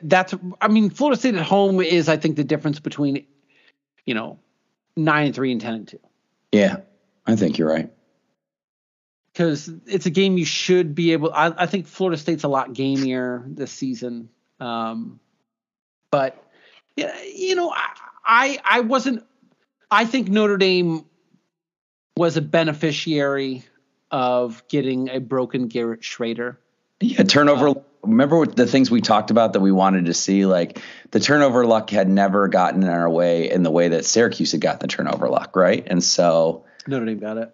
Yeah, we got that, and I would include in that the Clarence Lewis block punt and the, you know what I mean? Like the two block punts, you know, because those are huge. Those are absolutely. That's huge. Essentially a turnover, right? Yeah. By the way, I saw a guy do something in this game that I've never seen before in my life, which is hit the pylon on a kickoff. That was insane. Did you guys see that? No. Say what now? Hit the pylon? Yeah. Well, what's his name that kicks off for Notre Dame? He hit the pylon. Exactly on the pylon, because it was hooking, and I thought, oh no, stay in bounds, and it hit the pylon, so it was an automatic touchback. But I like he hit that pylon from as far back as where he was. That's how you gotta play it, man. Yeah, I was just like, wow. The only thing better would be for it to hit at the half yard line and bounce out of bounds, right? I mean to hit the half yard line and to bounce and like die there, right? Yeah. I don't. Yeah, I guess the one thing I would say is that, like, maybe in the end of the season, when we'll see how Notre Dame finishes the season, it could be one of those deals where Syracuse fans could sort of warm their hearse on the fact that, like, we got a broken Shrader. And I think that Notre Dame, like, and you know me leading into this game, I said that Notre Dame was probably going to win by 10 points if both teams played sort of, like, equal levels of gameplay. And that was where I didn't see 41-24. No, and I think that the only reason why it got to that point is because Shrader was broken. And I think we probably would have saw a more competitive game and a lower scoring game from both. I don't think Syracuse scores 24. I think it probably would have been more like, 27-17 or 24-17 or closer than that, because they would have played their chips a little bit closer.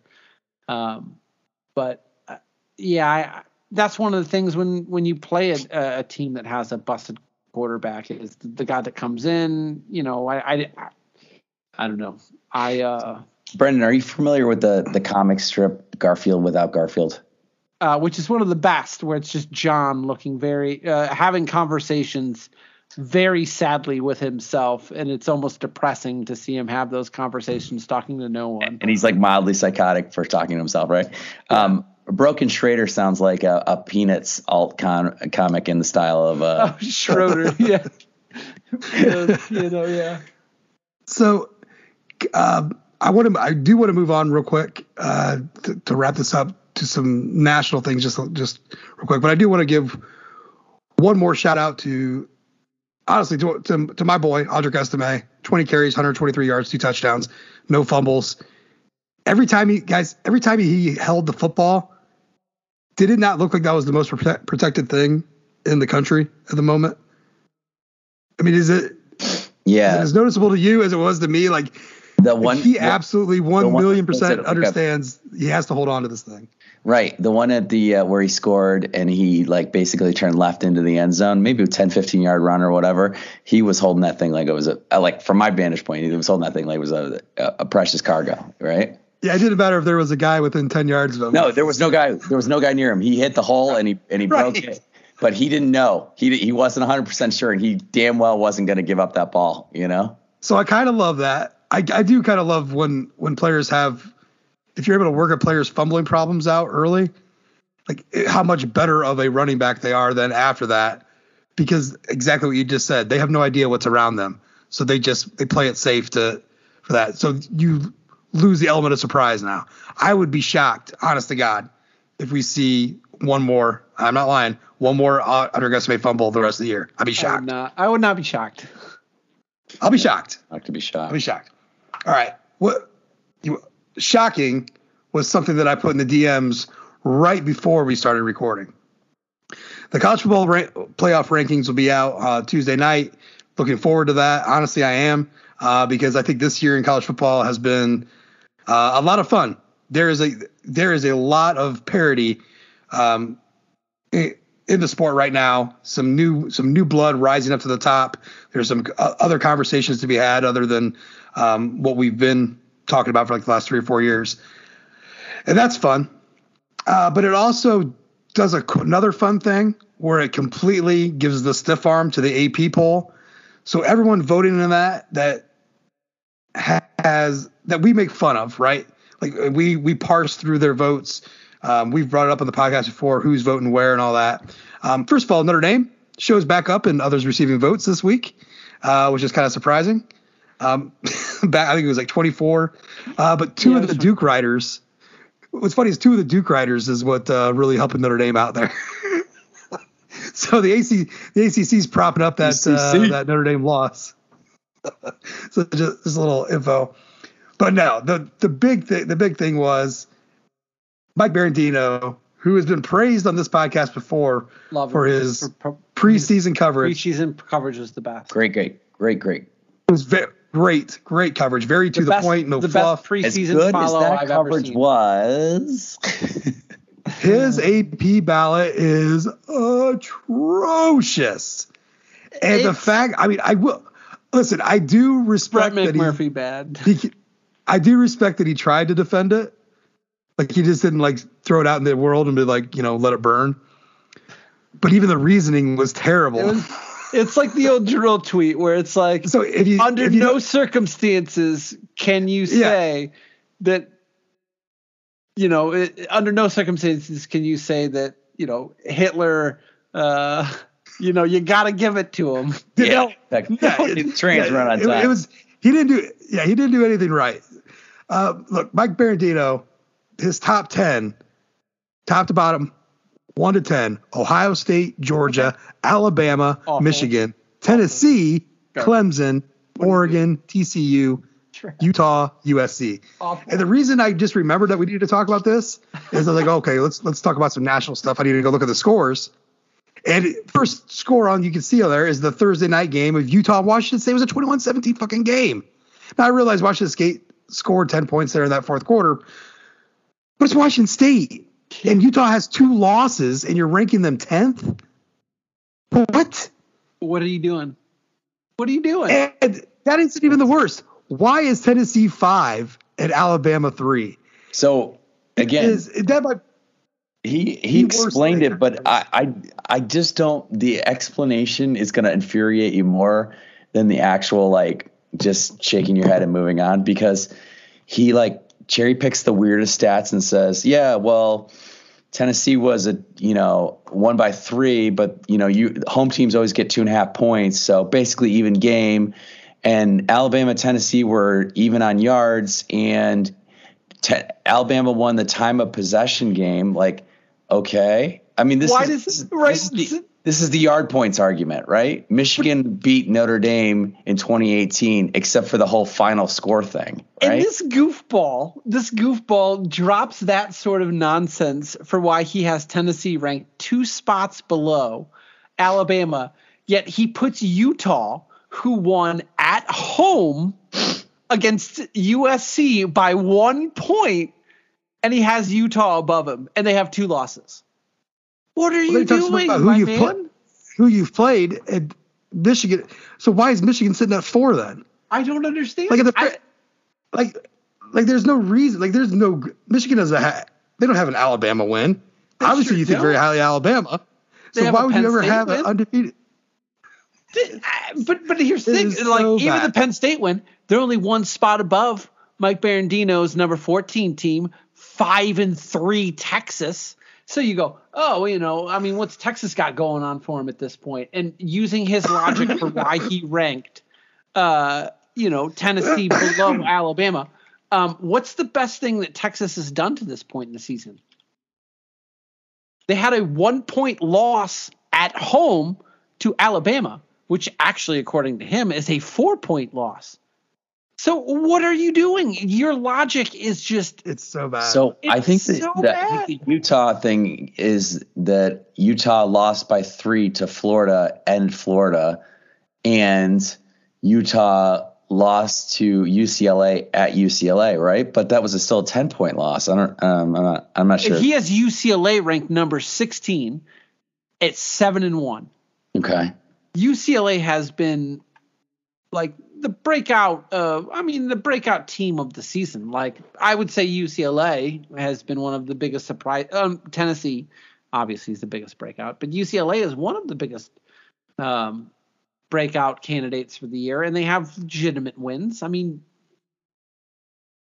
well, he's not going to give them credit for beating Bowling Green, Alabama State, South Alabama, or Colorado, right? And then you can throw all of those in the trash. You can start with Washington, and Washington's not good, right? So then they beat Utah, so that's good. That's a good win. Then Utah's a good win. Then they get not routed, but they get 15-point loss to Oregon, and now they've beaten Stanford. So they've got. Well, no, no, it's not a 15-point loss to Oregon. It's a 12-point loss to Oregon.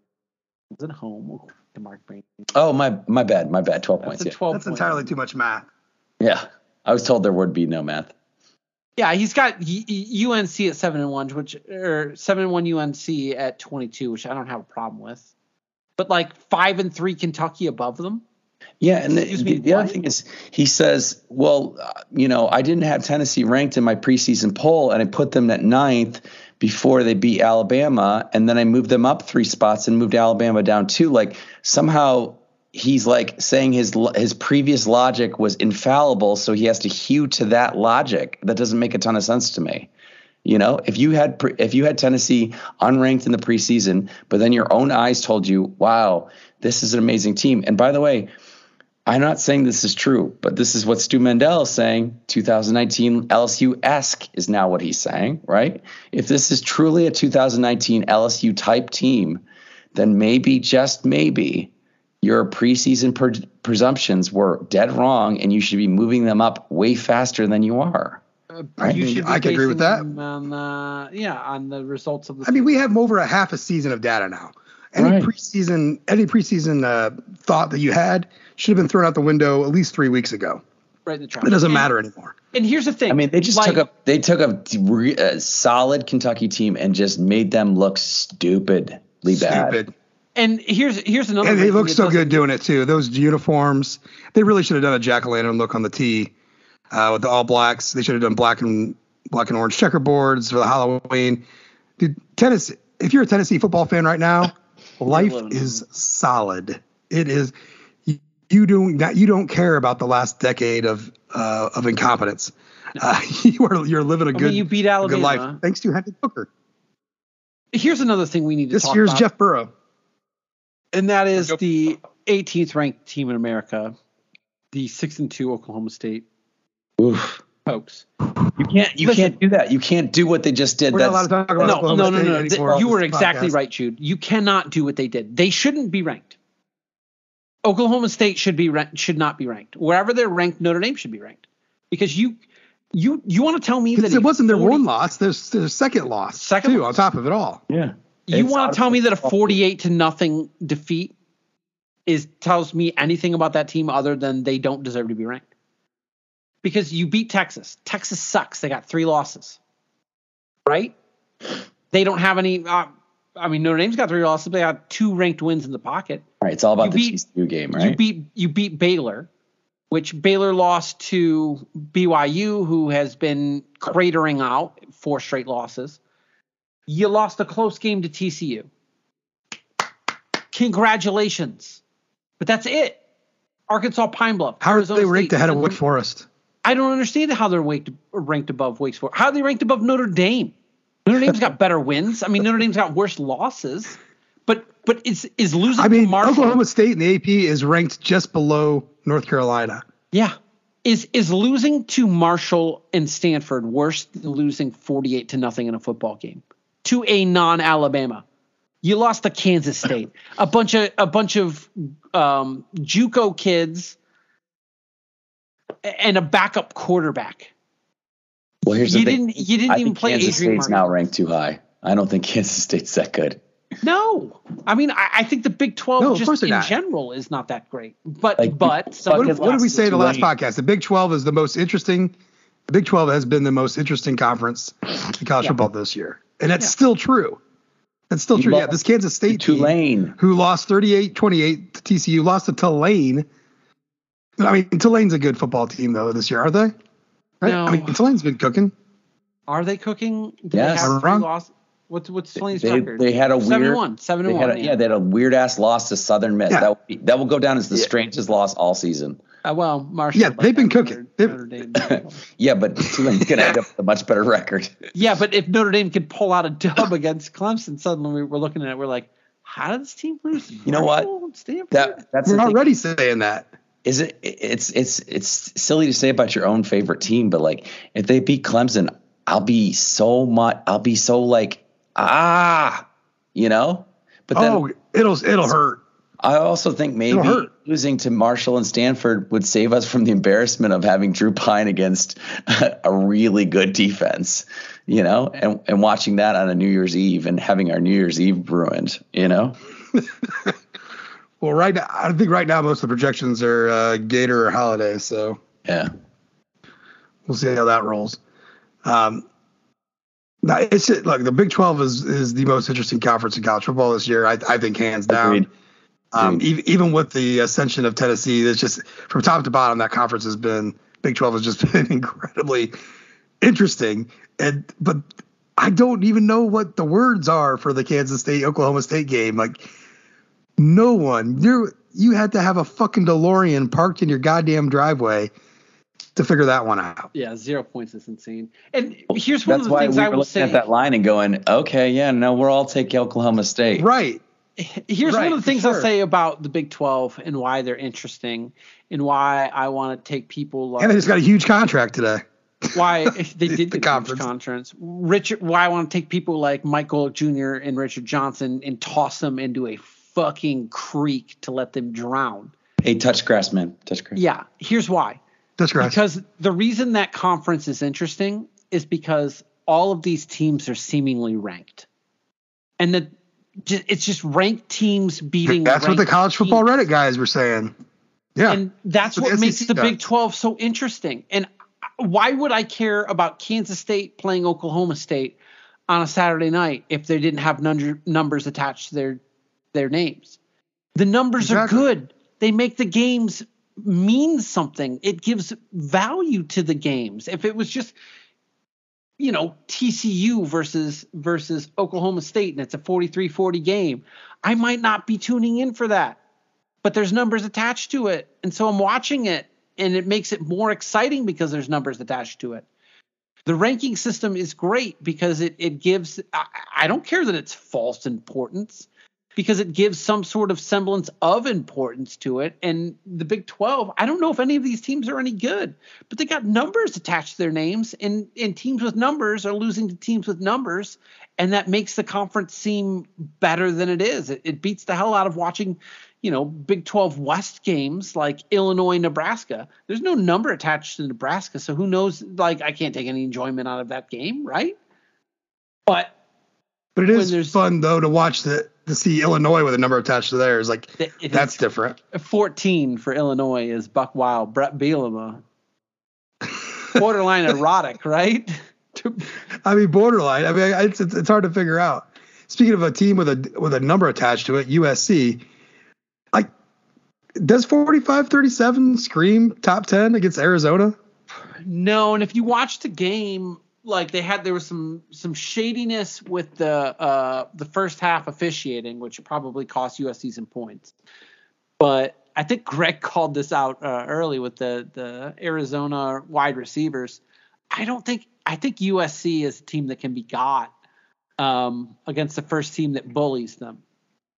I mean, it was 31-29 or something going into the fourth quarter. Going into the fourth, yeah. So, is that what it was? There was a late back. Yeah, 31-29 going to the fourth. And Arizona got a backdoor, so the score looked closer than it probably should have. There's 1,160 yards of offense between the two teams in this game. And this is one of the things for Notre Dame too. When you're looking at USC, I think if a team goes in there and bullies, I think USC is a team that is ripe to be bullied. And I think they do a similar thing as they did. Like, I don't think Drew Pine needs to be immaculate. I think that in order to beat USC, Drew Pine needs to be 60% completion Drew Pine. But here's the thing. He can be 60% completion Drew Pine because I don't think that they're going to be able to cover Michael Mayer. So I think that, you know, as teams are able to cover Michael Mayer, I think Cuse has got a pretty good defense. And they could. Listen, though, in a one-point loss to Utah – Utah's quarterback, Cam Rising, was 30 of 44 for 415 yards, 2 touchdowns. Like this is literally is the run and shoot conference right now. I mean, well, look at Oregon. No defense. Bo Nix has suddenly turned himself into, like, if it wasn't for Hendon Hooker, America would be talking about Bo Nix as potentially being, you know, sort of like the where'd you come from Heisman transfer. Which is funny. I mean, I'm on the screw Oregon train because I don't care. They played Georgia and Georgia beat the living daylights out of them. And everyone's so quick. Everyone wants to dismiss that like that was nothing. And I'm sorry, man. That was a game that played. That's what's going to happen if you put Oregon back in a. Say Oregon goes to the college football playoff. They're going to do the same thing against whoever else they play. You're right. No, you're right. Because I think that if you lose to a team by more than 40 points, you should be automatically eliminated from college football contention. Amen. Right? I don't think you are allowed to be in playoff from the top 10. Because if there's, let's say, you should be outlawed from the top 10. I think if there's a situation where there's a, I would say the loser of Michigan and Ohio State has a better claim to the playoff than Oregon does. Is that crazy to say? No, absolutely not. Whoever the loser of Michigan and Ohio State is probably went 11-0, and so they're an 11-1 football team, and they didn't lose to a team by 40 plus. So I would say that the winner wins their conference championship game. Right, the winner wins their conference championship game against Illinois. Yeah, I don't know. The Oregon – I watched it get smacked around. I've been a fan from – we're all fans of Notre Dame here. We've seen this happen. Notre Dame's hot shots, and all of a sudden they you get smacked around, you lose a game, blowout. Like, oh, God, we are nowhere near – as good as we thought we were, and that reality should set in. And or if it happens early, it should always be there. Like, Oregon is not a great football team, and for people to just dismiss it, it's like you are dismissing a lot of results on the field, man. There's a lot of dismissive hand waves going on across college football, and if people just sit down and watch the fucking games, I think that you would stop wanking. There's a lot of. But here's the thing is I think that there probably only is about and I hate to say it, like Michigan's probably in there, but I think that I don't think Clemson. Like we'll see with the Clemson game, and you know they are until proven otherwise. They are until proven otherwise, and I think they have better wins. Notre Dame could help that out this weekend. They sure can. Ish. And you know what? I think Notre Dame might actually end up sneaking into the top 25 of the college football playoff. I wouldn't be shocked. That was gonna be my last thing I asked you guys. We goofed on Berardino for his rankings, and we talked about Notre Dame getting some receiving votes. But I was talking to my brother-in-law tonight, and I said, man, I'm not trying to like blow it up, but I'm like, I won't be shocked if Notre Dame's like 24 or 23. 25 is where I think they like just whatever those bottom three slots there. Because I mean, at that from 16 back, who really cares, right? But I mean, just their body of work of wins. There isn't some like Fresno State that can fill that void instead. I think they can, but but I'm curious about what I'm just saying. I would not be shocked they did. I would not be shocked. Would probably be a spot that they steal from Tulane. You know, the aforementioned Tulane. But you look at it and you go, you have two wins against teams that will likely be top 25 by 2+ scores. I think that means something, right? Ish, maybe. Yeah, I'm not predicting that they're going to be there by any means. I'm just saying if they're there, it won't be like, oh my God, that really happened. I could see it happening. I'm not predicting it. I'm just saying I could see it happening. And that look for Notre Dame fans, like if that would happen, say Notre Dame is ranked 25th in the college football playoff rankings. Does that breathe any new life into the season? Like for real? Like obviously we will have the regret. We'll always have the regret and the friends we made along the way. But I mean, does that breathe any new life into what we're witnessing? Does that make the Clemson game even bigger? Right? No, because I think you have to beat Clemson for it to breathe life. I think if you beat Clemson, then suddenly we're talking about Notre Dame being the ultimate spoiler in college. And you know what? The narrative is already being written. And I'll report back in for the Clemson game, having listening to Sirius all week. But I think the big narrative for Notre Dame, and I think the narrative that we're going to get going into the Clemson game, is that Notre Dame is primed to be a college football playoff spoiler because they can end USC's playoffs. They can end Clemson's playoffs. And I think that they have the ability to do both. And I think that that's going to be the narrative for Notre Dame is that they're sitting there as this spoiler. And I think that that's something that you're going to see a lot of articles written about leading into this Clemson game is, can Notre Dame be a playoff spoiler? So let me ask you guys this. A 9-3 Notre Dame, we said for sure a 10-2 Notre Dame team is in the New Year's Six. Is it too twisted of a path for a 9-3 team with those wins? Say SC's undefeated or not undefeated, but still, with the one loss when Notre Dame plays them, Clemson wins out after. I mean, is there a path for Notre Dame to reach New Year's Six? Well, they will have two top 10 wins to that point because they will have beaten a top 10 USC. If USC beats UCLA, they will be top 10 going into that game. Yeah. And it won't affect USC's ability to go to the Pac-12 playoff game or Pac-12 championship game. So you would be talking about a Notre Dame team that will have potentially beaten the Pac-12 and ACC champion. I think you could be talking about them sneaking in, like getting into that like 10-11 range and maybe getting in. I guess I haven't looked a lot into the bowls and whether or not. So I guess what I'm saying is, and even if they don't make a New Year's Six, just say it wasn't possible because certain teams they had to slot in because of things, blah blah blah. A 9-3 Notre Dame team that wins their bowl game is 10-3 at the end of the season. That's a top 10 team. I think so. Yeah, without question. And you look at those losses, and you could chalk them up to what we didn't want to talk about in the preseason, and that was, Marcus Freeman growing pains, and you can chalk those two losses up to growing pains or not getting his team ready for lesser opponents, which they were lesser opponents. I think so. I think that's a lot of momentum.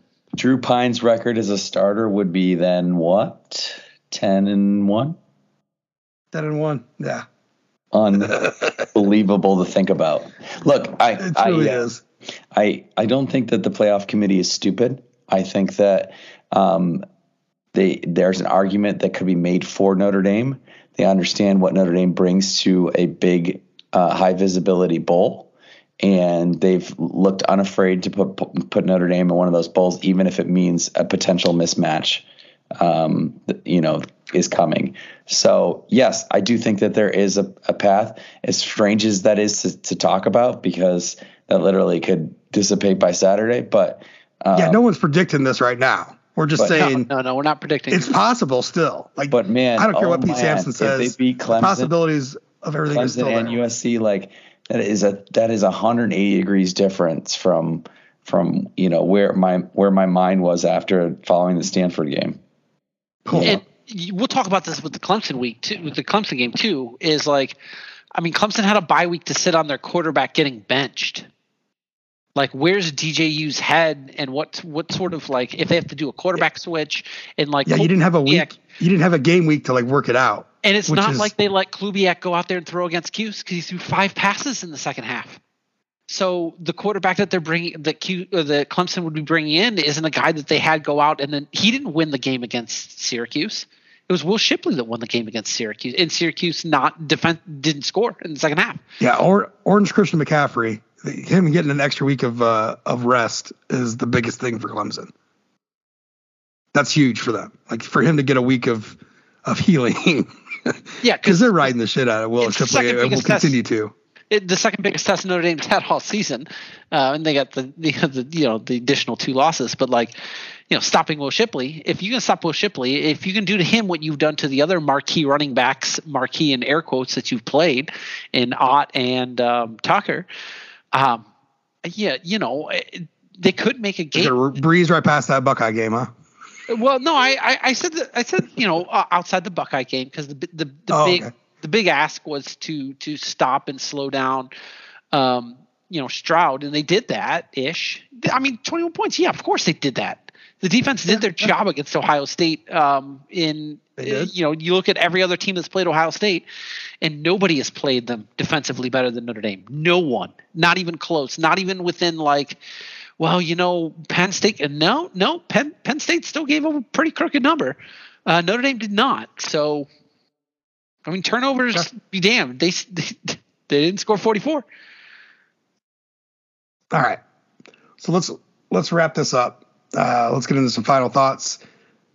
Jude, my friend, final thoughts. What do you got left in the tank? Yeah. Longtime listeners to this podcast will remember that while Brendan has been with us since the 2019 Michigan game, we actually had a third person on our trifecta before Brendan. His name was Brad Wechter. Brad was kind of a cool dude. He played guitar. He was interested in a lot of things, and Notre Dame was one of them. He went to help me out here. One of the Mac schools, Miami of Ohio.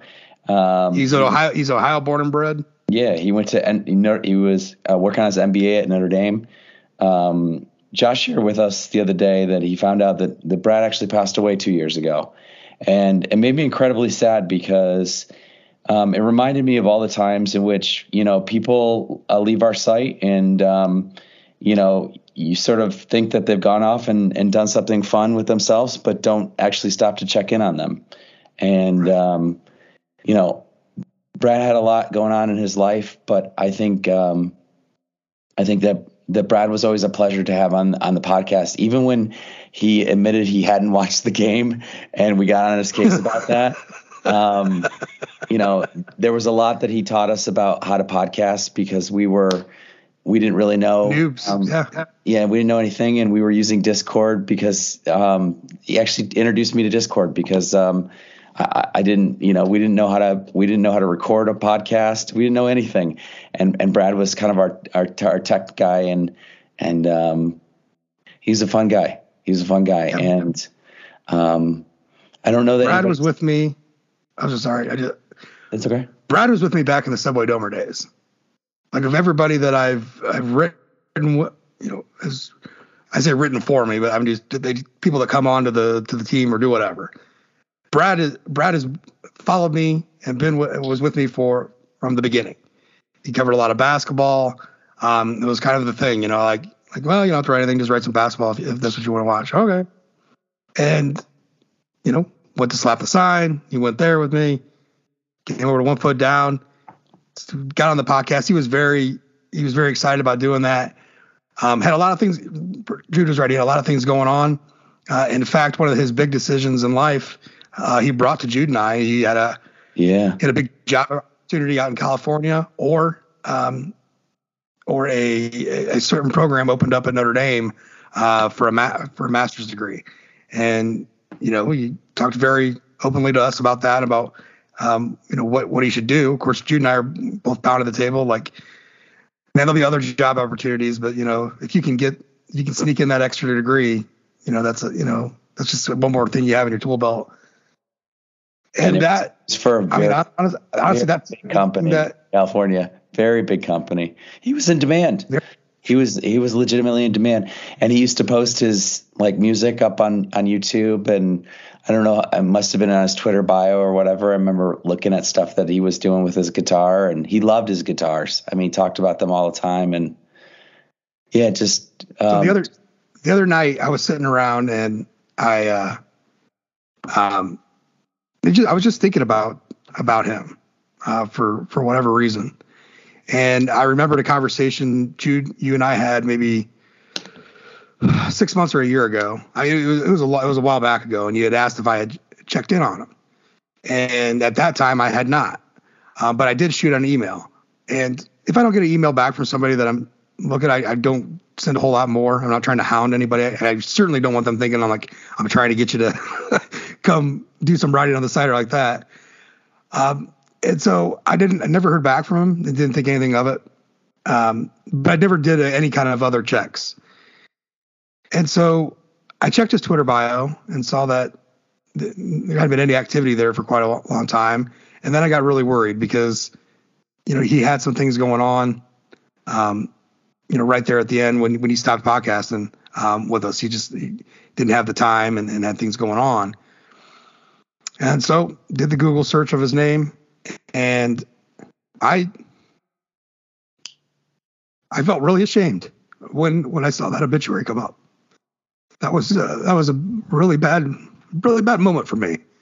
And I can only imagine, like, I have no idea what the circumstances were with his passing, none.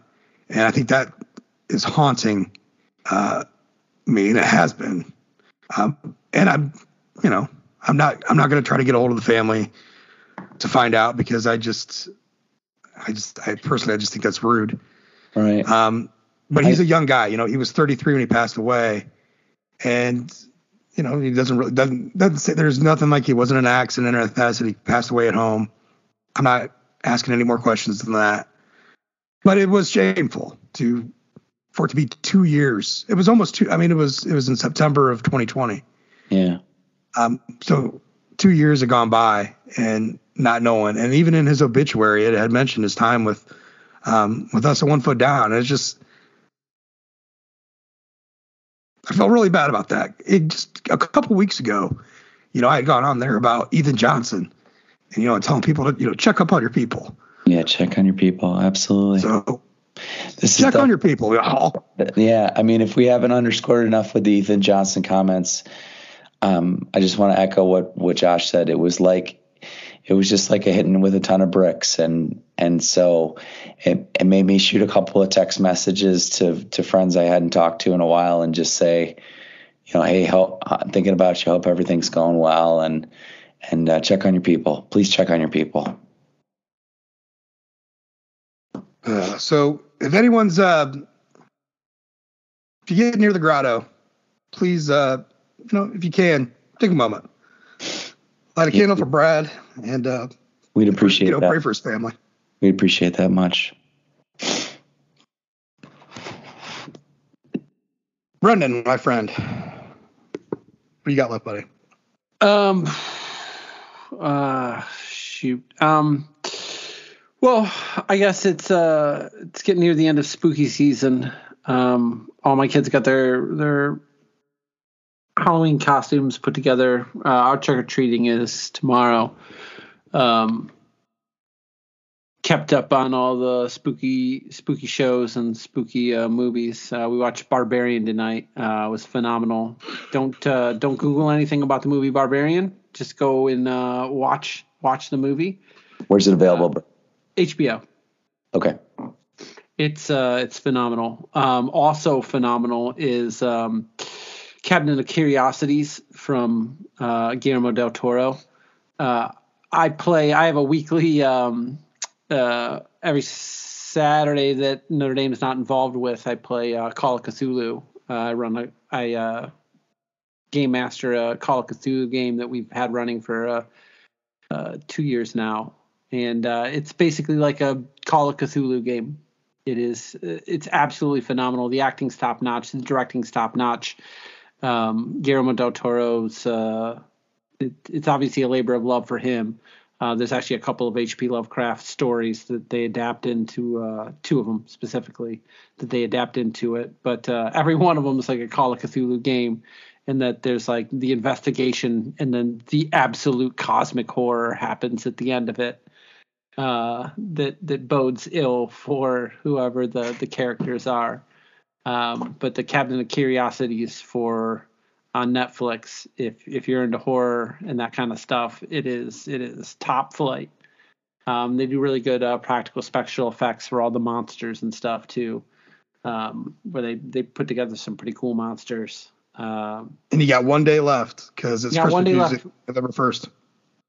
Just swap out your Halloween decorations for your that way you have no extra. I had that discussion with my wife today, and she was like, "Oh yeah, we'll put the fall decorations out November 1st." And I was like, "Yeah, Christy," because it was the Christmas tree, September 15th, and you already had us switching over to Halloween decorations in the house. I'm sure we're going to be Christmas by the middle of November.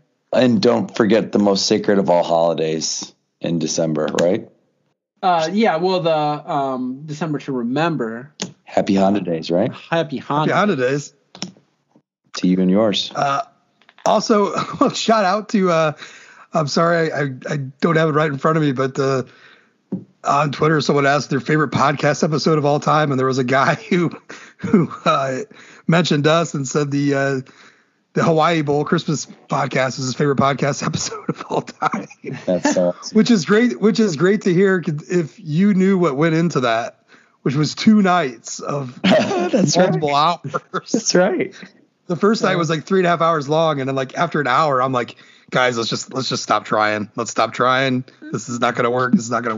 And shout out to we weren't pleased with that, but we could not be any less pleased than Sean Tucker, who is not pleased with the outcome of his game. Hashtag PL34SED.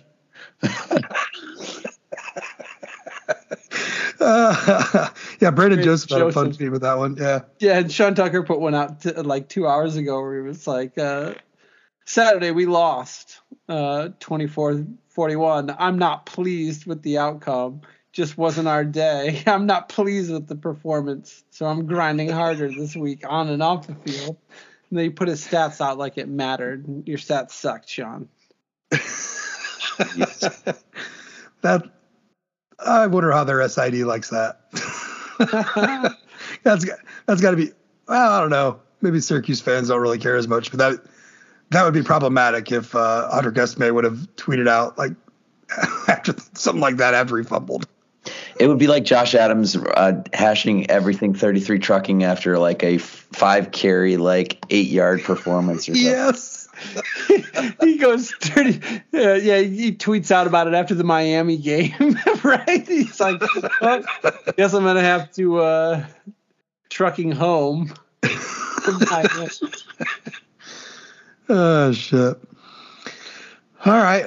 Well, I got nothing left. The Brad, the news about Brad was I was hoping. Thank you, Jude, for starting that off because I was kind of dreading to have to bring that up myself. Yeah, man, look, Notre Dame has a whole bunch of stuff still in front of them.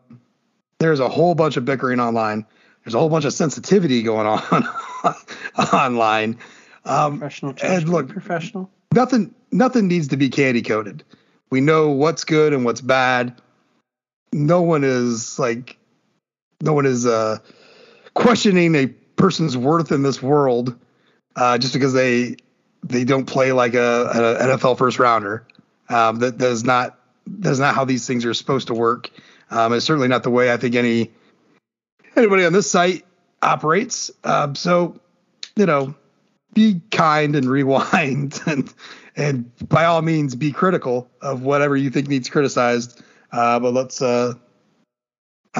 keep it civil, because there's still a bunch left to the season. We're on a wild ride on this first year of Marcus Freeman's reign, which has been interesting, to say the least. So that's it, man. We talked a lot about Clemson tonight. We didn't. I don't think we said the words. What does the Syracuse win mean for the Clemson game? But I know a lot of you out there are thinking of it, and I know one person in particular who's been thinking of it for months. But I think tentatively planning, and they're hearing this, Wednesday night recording for the Clemson preview. So hopefully we'll be able to get that scheduled to be in your inboxes, on your podcast on Thursday. Let's do it up, guys. Let's do it up. This is a huge fucking home game. Don't sell your tickets. Don't make Clemson look like Georgia or Nebraska or Cincinnati or any. They're not red, okay? They're orange. So don't get rid of the tickets. And let's do this up right, man. Let's make this something. Be a part of it. If you think that Notre Dame needs something or they're lacking something this year, definitely fans that are planning on attending this game on Saturday or have tickets to it, you can help in one way or another by showing up. Sound like Jude on Sunday. It sound like Jude, yeah. Sound like Jude on Sunday. Job. I did my part. Jude did his job. I did my part. All right. So that's it for us. Catch everything up from the game. And now we're speeding towards Clemson. Over on One Foot Down. Reminder, get on over to Apple Podcasts, leave that rating, leave a review. All the reviews that you leave will be read on the next Hofty podcast. That's it for Jude, for Brendan, for everyone over at One Foot Down. Thanks for listening. And as always, go Irish.